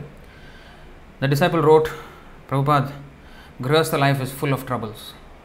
You know, you know, it's full of troubles. I really need to come out of this situation to be engaged in, um, you know, in full Krishna consciousness. Sri Prabhupada replied in the letter, um, No, there is no trouble in Grihastha life. Where is the trouble? You can be completely blissful in Grihastha life. You chant, I mean, you, you stay there and chant. Because he understood why he was writing like that. Because although he's sounding like very renounced and yeah, yeah, he's really understood and he really self realized, he was not ready for the, he was not having the attachment. He was, he must have some, had some quarreling with his wife, uh, because of which he must have, you know, uh, household life is bad. But then, that does not mean that, because if he gives up the wife, then he may get attached to another woman. So, that's not what, uh, that is not detachment. That is uh, aversion for that particular person. Detachment means to be aloof, not to hate that person, not to love that person too much. Or there's no love, there's lust. Not too much affection, not too much aversion. Indifference, nirapeksha, or that is uh, apeksha. Anapeksha, sorry. Anapeksha suchir daksha. Um, uh, so, that is, uh, anapeksha means completely indifferent so that we will, you know, that is the real standard. See? So that's why Prabhupada guided him like that. No, no, no, you stay over there. You stay there and learn how to live with it and become Krishna conscious. Learn to become Krishna conscious. Then your family problem also will be solved. Uh, don't simply try to act like a big Vairagi and then at the next opportunity you will find another woman, especially Westerner he was. You know, more chance of finding another woman and then getting entangled again. No, you better learn how to be there and be responsible and become Krishna conscious wherever you are. It's not about jumping, you know, like monkeys hopping from one branch to another to another, like that to you know jump from one woman to another, another, another. No, you stay there stably and learn how to become a devotee first. And become strong, and then we will see whether it's really, you know, you it's worth taking sannyas or not. You know? So, continuing the story.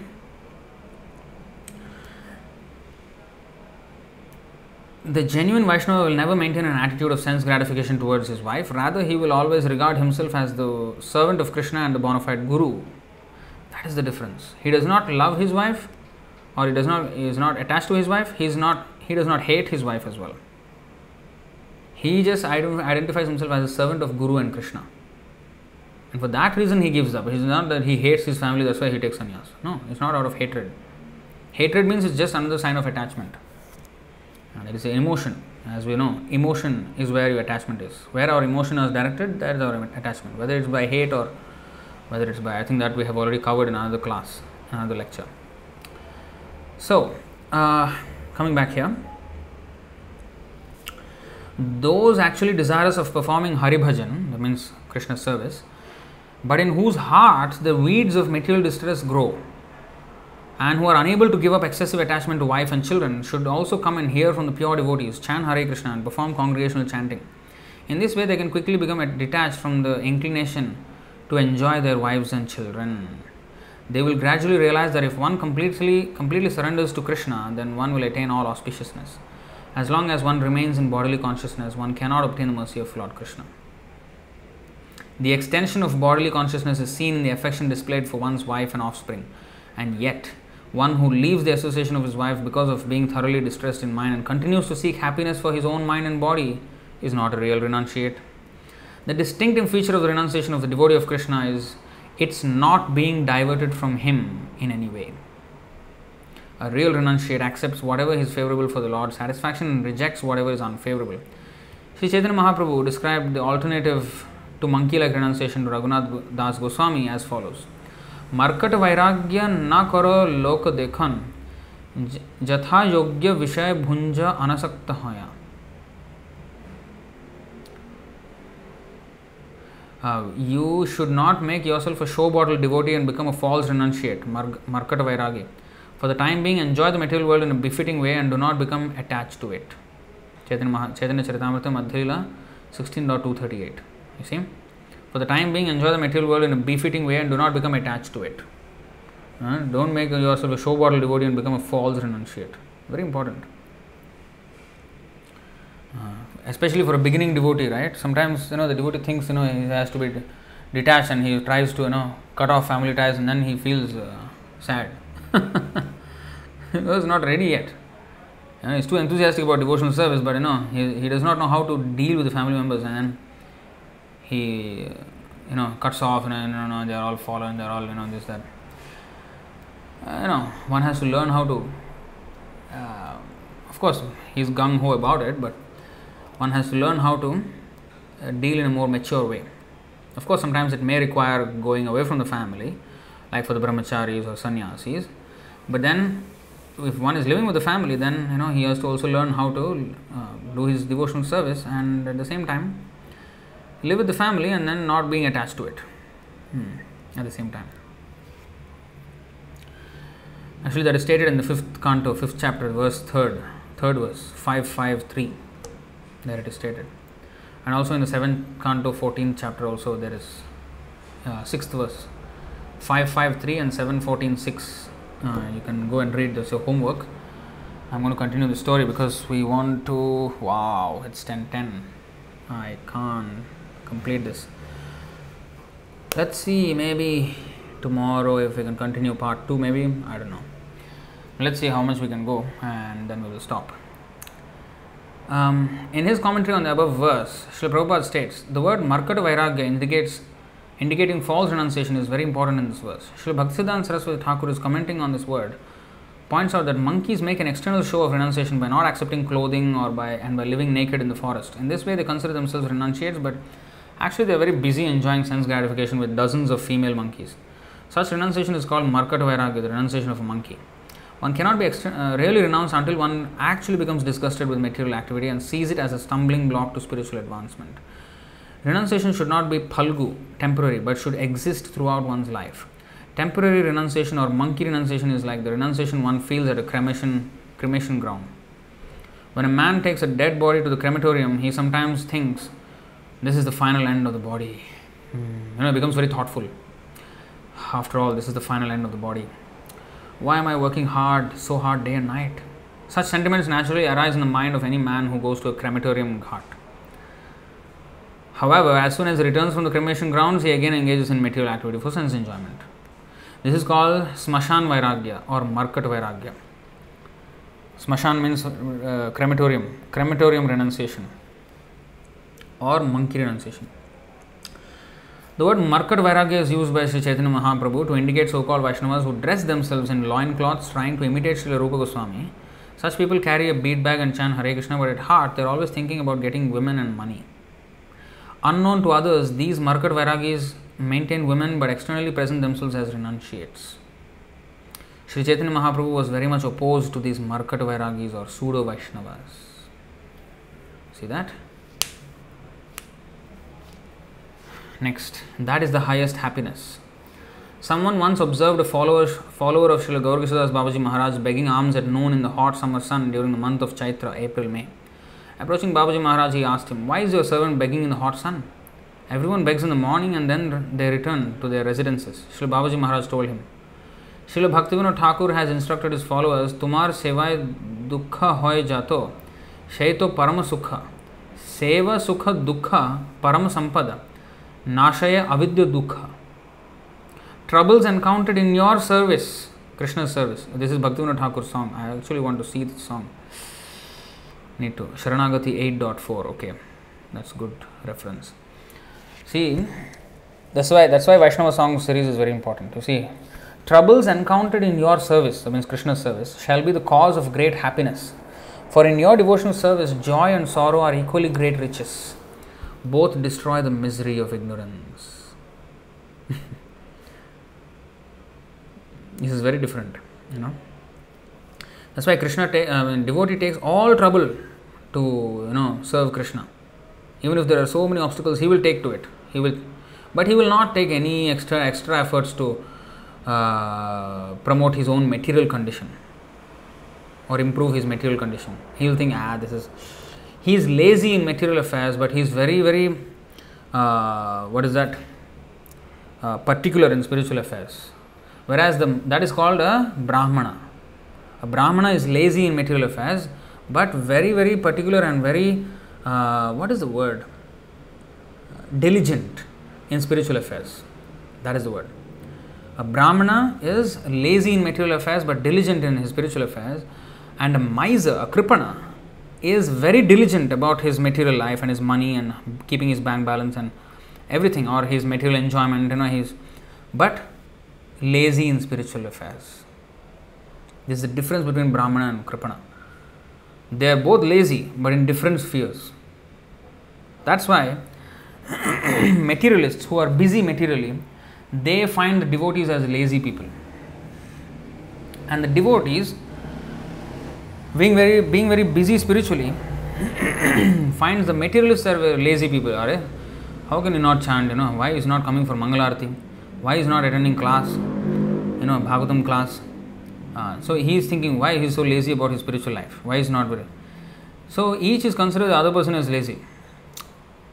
but Krishna is saying, and the, authorities, the acharyas, they are saying, this is actually already stated in the Bhagavad Gita 2.69. You know, materialists and spiritualists, they have different lives and each considered differently, opposite ways. But the person who is, has taken shelter of Krishna, his perspective is always right. Hmm. So, that is the. So, this is how if you understand. Srila Gaurkishoradas Babaji has given this instruction to those who, desiring real benefit, always take shelter of the Supreme Master Sri Krishna and the devotees of the Lord. One must tolerate the distress that assails one as one practices devotional service in this unhappy world. You see that? One must tolerate the distress that assails one as one practices devotional service in this unhappy world. In this way, the dualistic sufferings which appear in the form of happiness and distress will diminish. As long as one renders service unto the Lord in order to achieve a comfortable material situation, he cannot become free from the bondage of ignorance. This is another very important thing. As long as one, as one renders service unto the Lord in order to achieve a comfortable material situation, he cannot become free from the bondage of ignorance. That's why our devotion to the Lord should be unmotivated. Ahaituki, apratihata. Then, yes, it will, it will actually make us happy. We will be completely happy despite any circumstance. But if we, if we are only wanting to have a comfortable material life and for that reason we take to spiritual life, then that is called, uh, you know, cheating religion, kaitava dharma. We will be cheated in the ultimate end. You know, we will not get that because Krishna consciousness will usually take us out of material enjoyment, and we should be ready for that. I mean, spiritual enjoyment is far more enjoyable than material enjoyment. Hmm. Next, the different forms of Maya. Oh, this is a very strong story as well.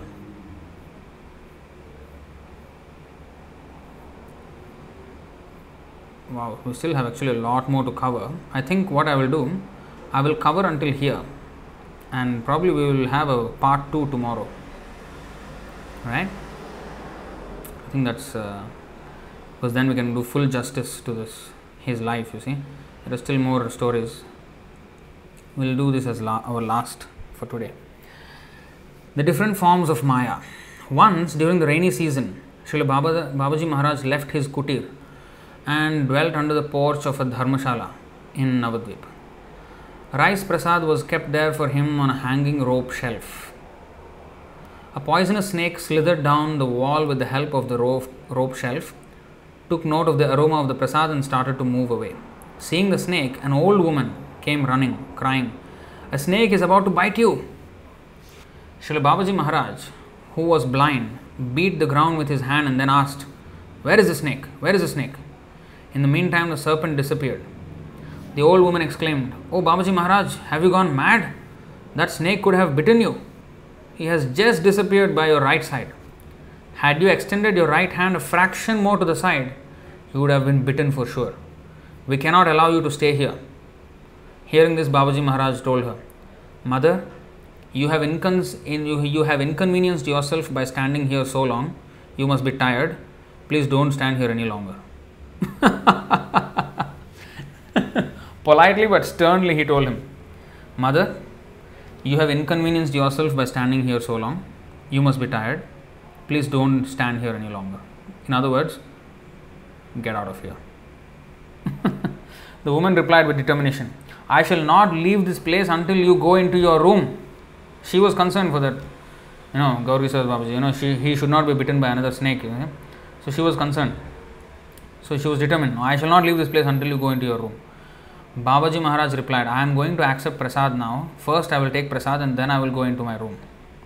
The old woman continued to admonish him, saying, That prasad may have been touched by the lips of the snake. you cannot accept it because if it is poisonous, you will die. I will bring fresh prasad for you. Shri Babaji Maharaj then firmly stated, I only accept prasad that has been offered to the deity or which is which I have obtained through begging and not otherwise. I do not take food offered by materialistic people. Turning to one of Babaji Maharaj's attendants, the old woman asked. The old woman, you know, now turned to one of his attendants, Gaurgasar Babaji Maharaj's attendants. Will you please arrange for more rice for Babaji Maharaj? Shri Babaji Maharaj then spoke more firmly, saying, My dear mother, if you do not leave this place, I shall not listen to anything else you have to say. Feeling rejected, the woman left. After some time, the Babaji asked, the Babaji asked the attendant if she had gone. Being answered in the affirmative, he remarked, Did you see that? How Maya is acting? How, under the pretension of sympathy, she tries to gain control. How she tries to gradually enter in various deceptive ways. Maya takes on various forms. She knows many tricks to cause the living entity to give up the worship of the Lord. Under different pretensions, she tried to make me enter my room, not accept my prasad, and accept her food, and so forth. She never lets the living entity serve the Supreme Lord. That is Maya's job. Maya's job is what? To not let the living entity serve the Supreme Lord. Because once the living entity goes into the service of Supreme Lord, it is with beyond her control. He, she cannot control the person anymore. She wants to keep the person under control. Of course, her real uh, act is, her real duty is that she will make sure that the person will never get out of her control until he has the last vestiges for enjoying spirit in this material world. Until he has the last trace of enjoyment in this, in this material world, she will keep him keep him gripped under in her hand. So you see, she, he is saying Maya knows many tricks to cause the living entity to, entity to give up this worship of the Lord. Under different pretensions, she tried to make me enter my room, not accept prasad, and so forth, and send the snake, and you know send the symp- sympathetic woman.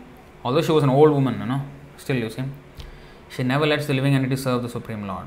Then the Paramahamsa ba- began to loudly sing the following song of Narottam Das Thakur. Gaura pahu Then Prem Ratan Dhan हेलाय हरायनो। अधने जतन करी धन त्यागिनु, अपन कर्म दोषे अपहि डुबिनु। सत्संग छाड़ी कोइनो असते विलास, ते कारणे लागिलो जे कर्मबंध फास। विषय विषम विष सतत खाइनो गौर कीर्तन रसे माग, मगन न हाइनो केनो न आछाए प्राण की सुख अपाय अपाया नरोत्तम दास केनो ना गेलो मराया ना गेलो मरिया What is the meaning? Hmm. He was loudly singing the song of Narottam Das Thakur. What is the meaning? Not having worshipped the lotus feet of Lord Gauranga, I have met only ruin. I have lost the jewel of love of Godhead due to my own negligence. I have only given attention to that which is not real wealth and abandoned that which has actual value. I have sunk within the material world by the reactions of my own karma. Having left real association, I am performing materialistic activities.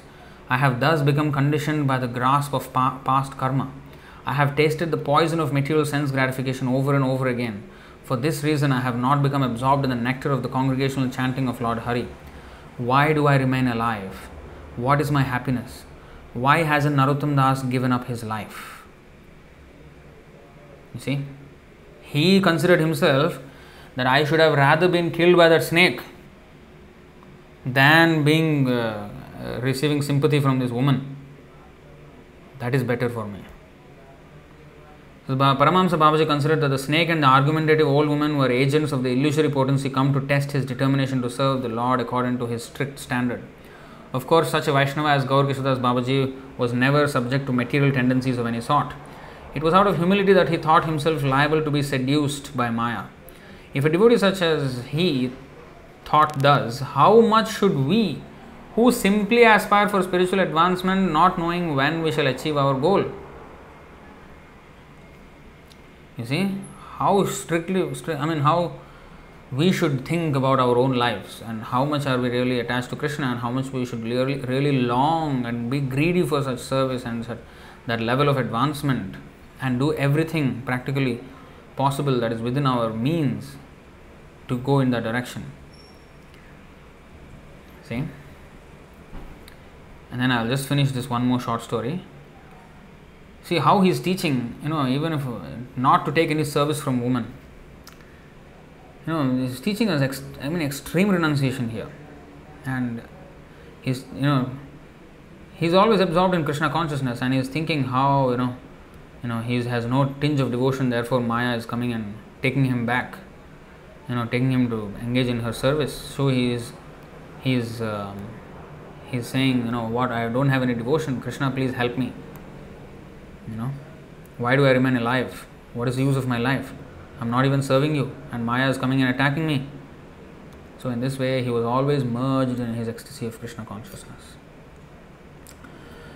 Srila Gaurkishoradas Babaji and the Super Soul. One night at about 10 o'clock, Srila Babaji Maharaj suddenly awoke, crying, Did you see that? Did you see that?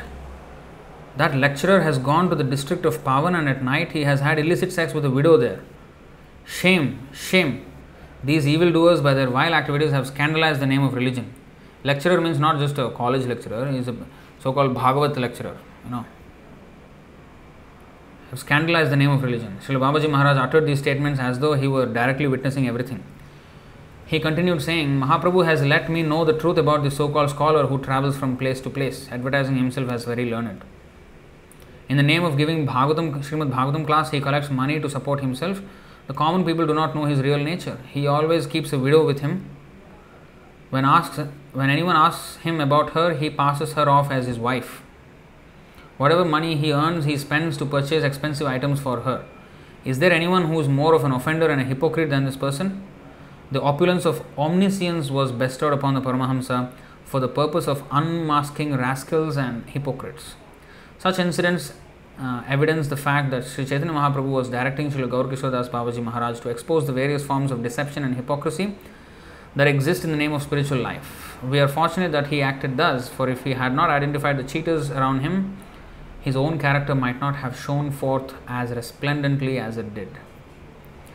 Alright, we need to continue from chapter 17 tomorrow.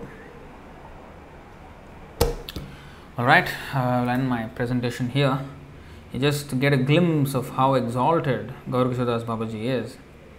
Um, let me see if we have any questions in this class. Uh, let me move here.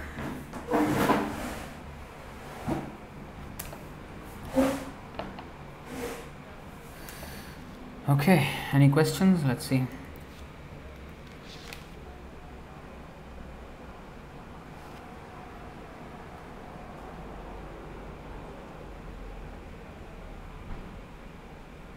Wow, eight questions.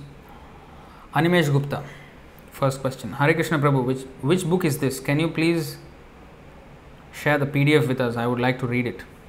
It's called, uh, what is it called? The Two Babajis, I think. It's called, I think, The Two Babajis. Actually, the life of Gaur Das Babaji and a short account of uh, Jagannath Das Babaji is also included in there. So I think it is called the two Babajis. Anyway, you search for Gaur Das Babaji biography, you will get this PDF online. It's in uh, iskcondesiretree.net and also on uh, elsewhere in, the, on the internet. I also have a PDF, but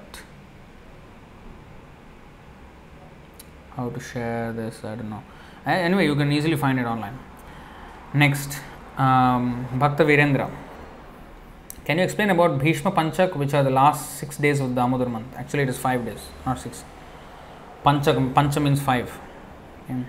Did Bhishma Dev pass during Bhishma Panchak? However, Bhishma Dev wished that he will leave this world new during Uttarayan. Kindly clarify whether Bhishma passed during Bhishma Panchak or during Uttarayan. Good point. Actually, he was not. He did not pass away during Bhishma Panchak. Uh, he passed away at Uttarayan, which is Bhagavad Gita. Gita Jayanti is on the 25th of December this this year. And then after that, Gita was spoken on the first day of the battlefield of, of the battle of Kurukshetra, and the battle went for 18 days. And after the 18 days, after a few days only, uh, Bhishmadev left. So it is well in January. So, from that we can understand that this timeline is not correct. So, Bhishma Panchak is not the time when he left, but there must be something else to it, which is why it is called Bhishma Panchak. But maybe the narration went something off in course of time or something. But yeah. I don't know much about Bhishma Panchak, honestly. Uh, I just know that they are the last five days of the Kartik Mas, and um, that's it, that's all I know. But I don't know much of the significance. I've read once, but I forgot almost everything that I read about it. So, anyway, for us, it's you know, we have to follow our regulative principles and everything strictly. And if we can do that, then then we can think of more severe practices and more. Let us get our sadhana all perfectly, and then we can think of other things. Next question by Bhakta Virendra How many chapters in the book? Mm, okay, let me see.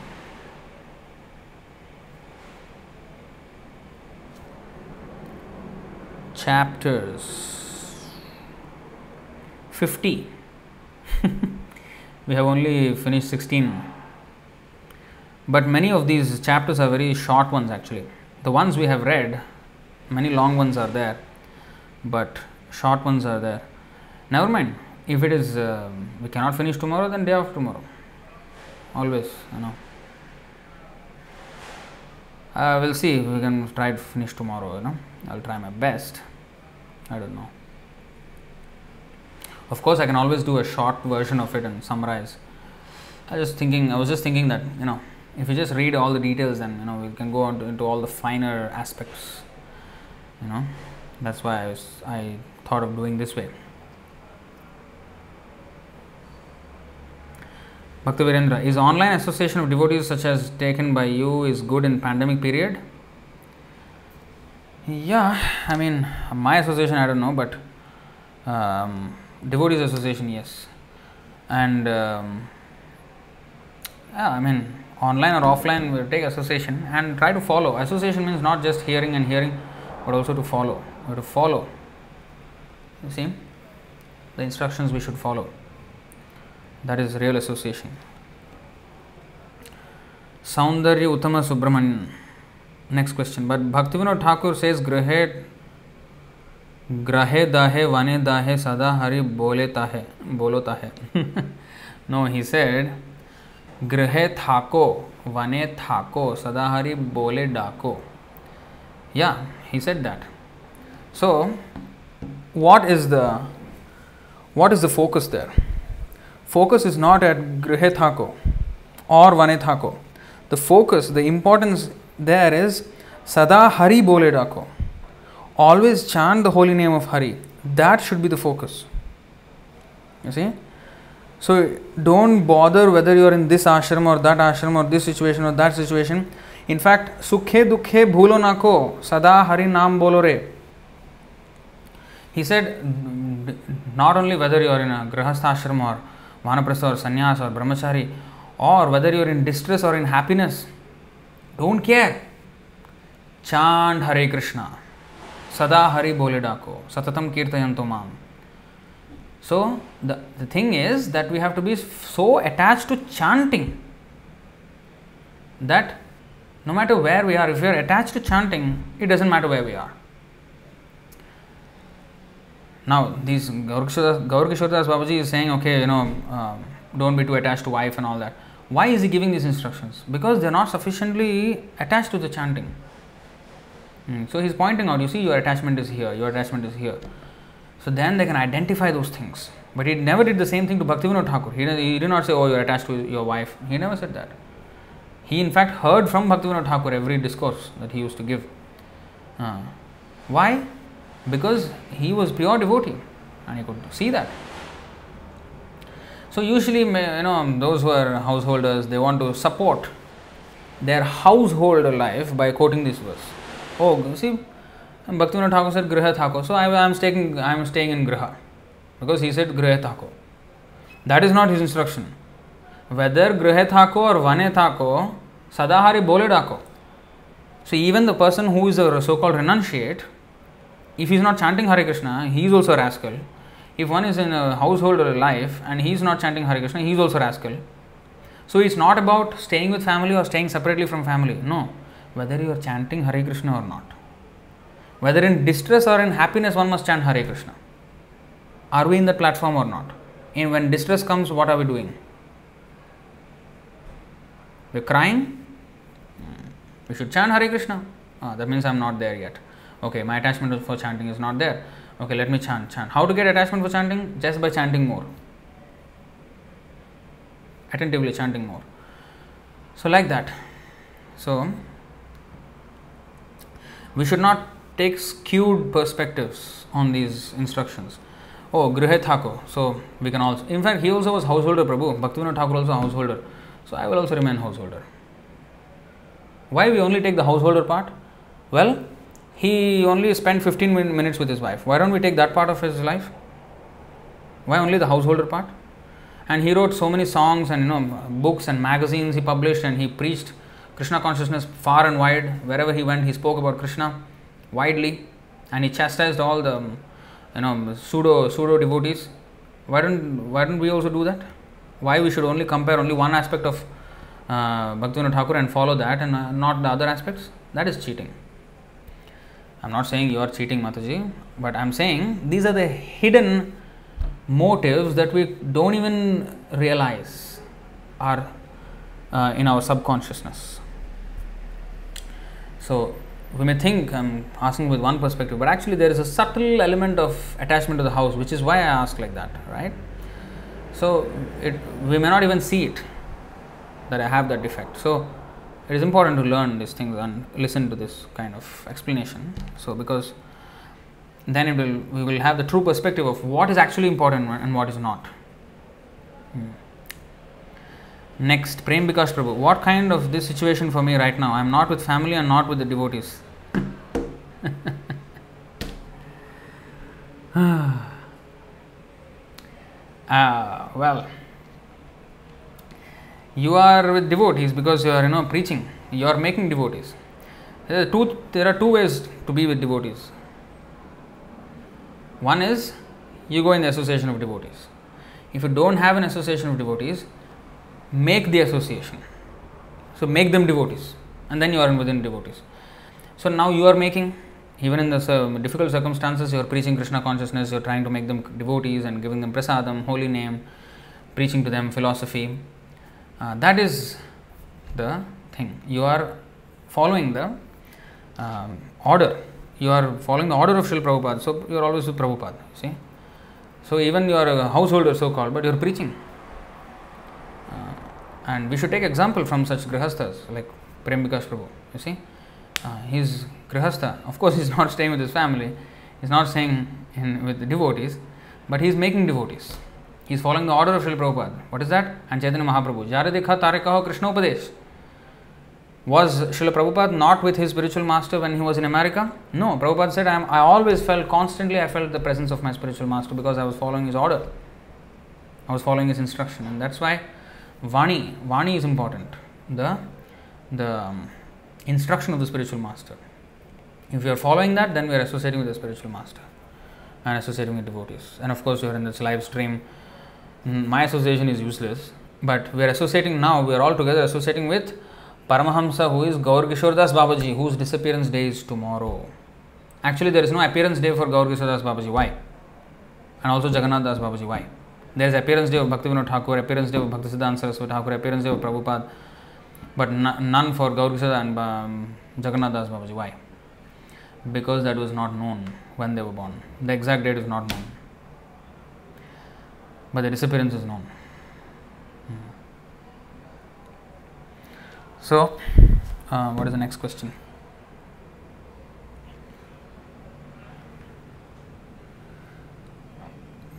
Mm-hmm. Animesh is saying, I have shared it with 10 devotees in my circle, they would be loving it too. Really? There were 15 attendees, now there are 12. Three of them dropped out. Calculating wise, we wait 25 we have to have, but only 12. Three people dropped out. Anyway, it's not about uh, me, it's about Gaur Das Babaji. Whoever, what we are doing is just reading his, about his life. I'm not even capable of speaking about him. Because, I mean, what is his character and where are we? I mean, pseudo renunciate and you know just so we have to associate and you know get inspiration and then hopefully we will be blessed by his mercy if we sincerely take to it yes we shall definitely be blessed so in that way we can become serious in our own spiritual life even if it is 1% more serious that is definitely better than 0% or negative percentages next by animesh gupta Prabhu, as far as Prabhupada is concerned, how to know what qualities and activities of Prabhupada we should imitate? how we identify on our own without consulting any senior devotee, like advices given by Prabhupada in letters, etc. Though we all already know that imitation of God is forbidden, but what about Prabhupada? We are not to imitate Prabhupada, but Prabhupada set example for us to follow uh, we should try to the best of our ability. We should try to serve Krishna, you know, and that is what we should do. I mean, you're asking what are the qualities and activities of Prabhupada we should imitate. We should we should never imitate. You see, I'll give you a story about imitation. It's a, it's a funny story. I, I told this story many times. Um, so one once it happened that Prabhupada's one disciple he heard in the lecture Srila Prabhupada say in the lecture that uh, a yogi goes and passes stool once in a day. And the bhogi, yogi means the, the renunciate, I mean the ascetic. The bhogi, the one who is um, enjoyer, sense enjoyer, the bhogi goes to the toilet, uh, to the bathroom, I mean toilet, twice in a day to pass stool. And the rogi, so, yogi, bhogi, rogi. Rogi means one who is diseased will go to the toilet three or more times in a day. So, yo, this, he was telling the difference between yogi, bhogi, and rogi. yogi means the, the mystic or the you know sage who is doing austerities, and then the bhogi is a sense enjoyer, and the rogi is the diseased person. He has to go to toilet three or more times, like diarrhea or whatever. He is a, he is a complete you know uh, diseased person. So one of the disciples he took it very literally, and uh, he was sitting in one place and he was very very trying to you know with great effort trying to control his motion, his his uh, stool. He was trying to control himself to not to go to the toilet. And Prabhupada came to know what are you doing? Why are you suffering? No, no, no. I, I'm trying not to go to the toilet. Why? No, you said, you know, yogi means he must go only once in a day. And Prabhupada started laughing. Don't try to imitate the symptom. If you understand what does that mean by going once to the toilet or twice or thrice, that means the yogi he eats less. That is where you have to control. Not that your stool is going to come out and you're trying to stop it with a cork or some you know some thing push it push it through the anus and stop the f- stool from coming out. That's not the way to, you know, control it. That is not the way to become a yogi. That is not where the control should be applied. Not at the anus, at the mouth. so, so the symptom cannot be imitated. Should not be imitated. That that will only reveal our foolishness. By doing that, he he only uh, revealed his foolishness he was trying to imitate the symptom of a yogi and not trying to uh, follow the principles of a yogi. The principle of a yogi means he has to eat less. When you eat less, automatically you will go only once a day. When you eat more, enjoying too much, uh, then he goes has to go twice a day. Otherwise, more than that, ah, something's wrong with his health, or too much excessive eating, or some some disease which because of which he has to go diarrhea or something. That's why he goes thrice a day. So if the Prabhupada said, if you have to go to the toilet, just go to the toilet. No, why you have to sit down like this and you know suffering? tomorrow and tomorrow also it won't happen. Slowly, as you get more and more you know renounced and more and more you know attached to Krishna's service, and slowly, slowly your consumption of prasadam will reduce. It's not that oh I have heard that you know you should not eat too much prasadam. Okay, from tomorrow I am fasting. I cannot maintain it because I am not ready for that kind of uh, you know so called renunciation.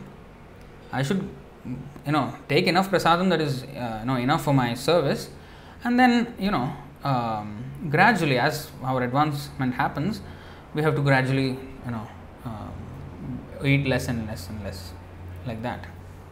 So, same way, Prabhupada's thing we cannot imitate. Oh, uh, you know, maybe his talking style or his walking style. We should not imitate all these things. Or maybe, you know, um, this, this, what he asked us to do, we have to do. The Anukaran and Anusharan.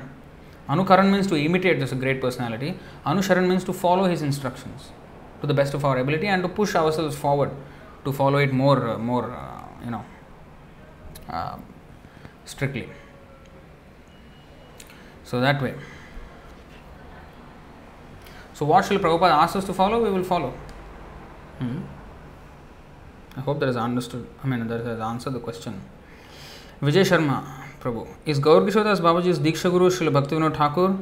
No. Shiksha Guru. His, uh, his Diksha Guru was, uh, even that was Babaji Vesh.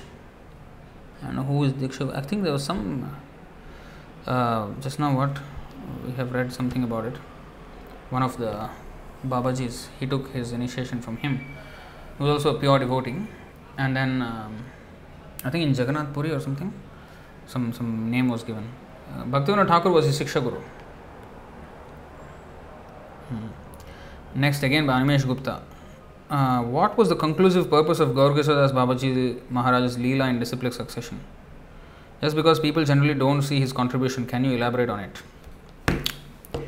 So, yeah, so what is the contribution of Gaur Kishodas Babaji in the disciplic succession when he did not contribute to the preaching, much of preaching? Well, today the whole world knows about Gaur Kishodas Babaji, glories, and by his example of renunciation, Krishna arranged that his disciple Bhaktisiddhanta Saraswati Thakur would broadcast his glories, and just by hearing of those glories, now we can be inspired to take devotional service seriously. So, is that not helping the devotees? We should never think. See, Krishna empowers different people in different ways. So, he empowered Gaur Kishodas Babaji to show exemplary renunciation. Even among the six Goswamis, Raghunath Das Goswami was especially empowered to be highly renounced among all of them. All of them were renounced, but Raghunath Das Goswami was exceptionally. And Rupa, Jiva Goswami was exceptionally empowered to write devotional scriptures. He wrote more than Vyasadeva. And um, uh, so Rupa and Sanatan Goswami, they excavated so many holy places in Vrindavan and also wrote so many scriptures. That is an empowerment. So in this way, different Goswamis are, you know, they were empowered differently. Uh, each of them. And Narottam Das Thakur was empowered to write songs and sing beautiful kirtan, melodious kirtans, and thus get everybody to Krishna consciousness. And you know, we, today also we are learning his songs, you know, reciting his, singing his songs. So this way we have to understand that anything that a devotee does is supremely auspicious. And you may, like Gaur Kishodas Babaji, at least we are hearing of his life. There are many pure devotees, like some of them are mentioned, Swarup Das Babaji and some other Bhagavad Das Babaji. We do not know much of them. Then why did, why did they even come? What is their even contribution in this world? Well, I don't know where I exactly heard this or read, actually read this, sorry. Um, it is said that even if there is one devotee in this world, in this universe, who is a pure devotee, he may be unknown to the entire world. Even if there is one such devotee in this world, Krishna consider it, considers it worthwhile to maintain the universe. That means without a single devotee, Krishna does not consider even the maintaining this, consider it worthwhile to maintain this universe. He considers this worthwhile only when, even, even if there is one pure devotee in the universe, he considers it worthwhile. That much he loves his devotees. Just by their presence, things actually happen. In fact, despite so much sinful activity, so much sinful activity in this world going on, I was actually surprised. For the past few years, I was thinking like this. Many times this thought came to my mind. How come people are killing billions? I mean B, not MB, billions of animals every day.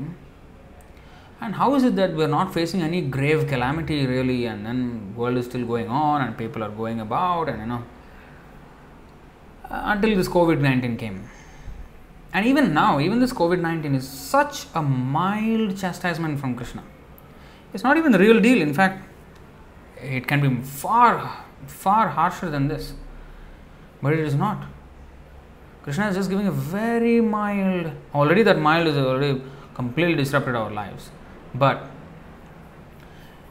I was okay, at least, yeah, here is some reaction at least. Until now, there was like absolute, I mean, reaction is always there, but nothing really very, you know, bad happened.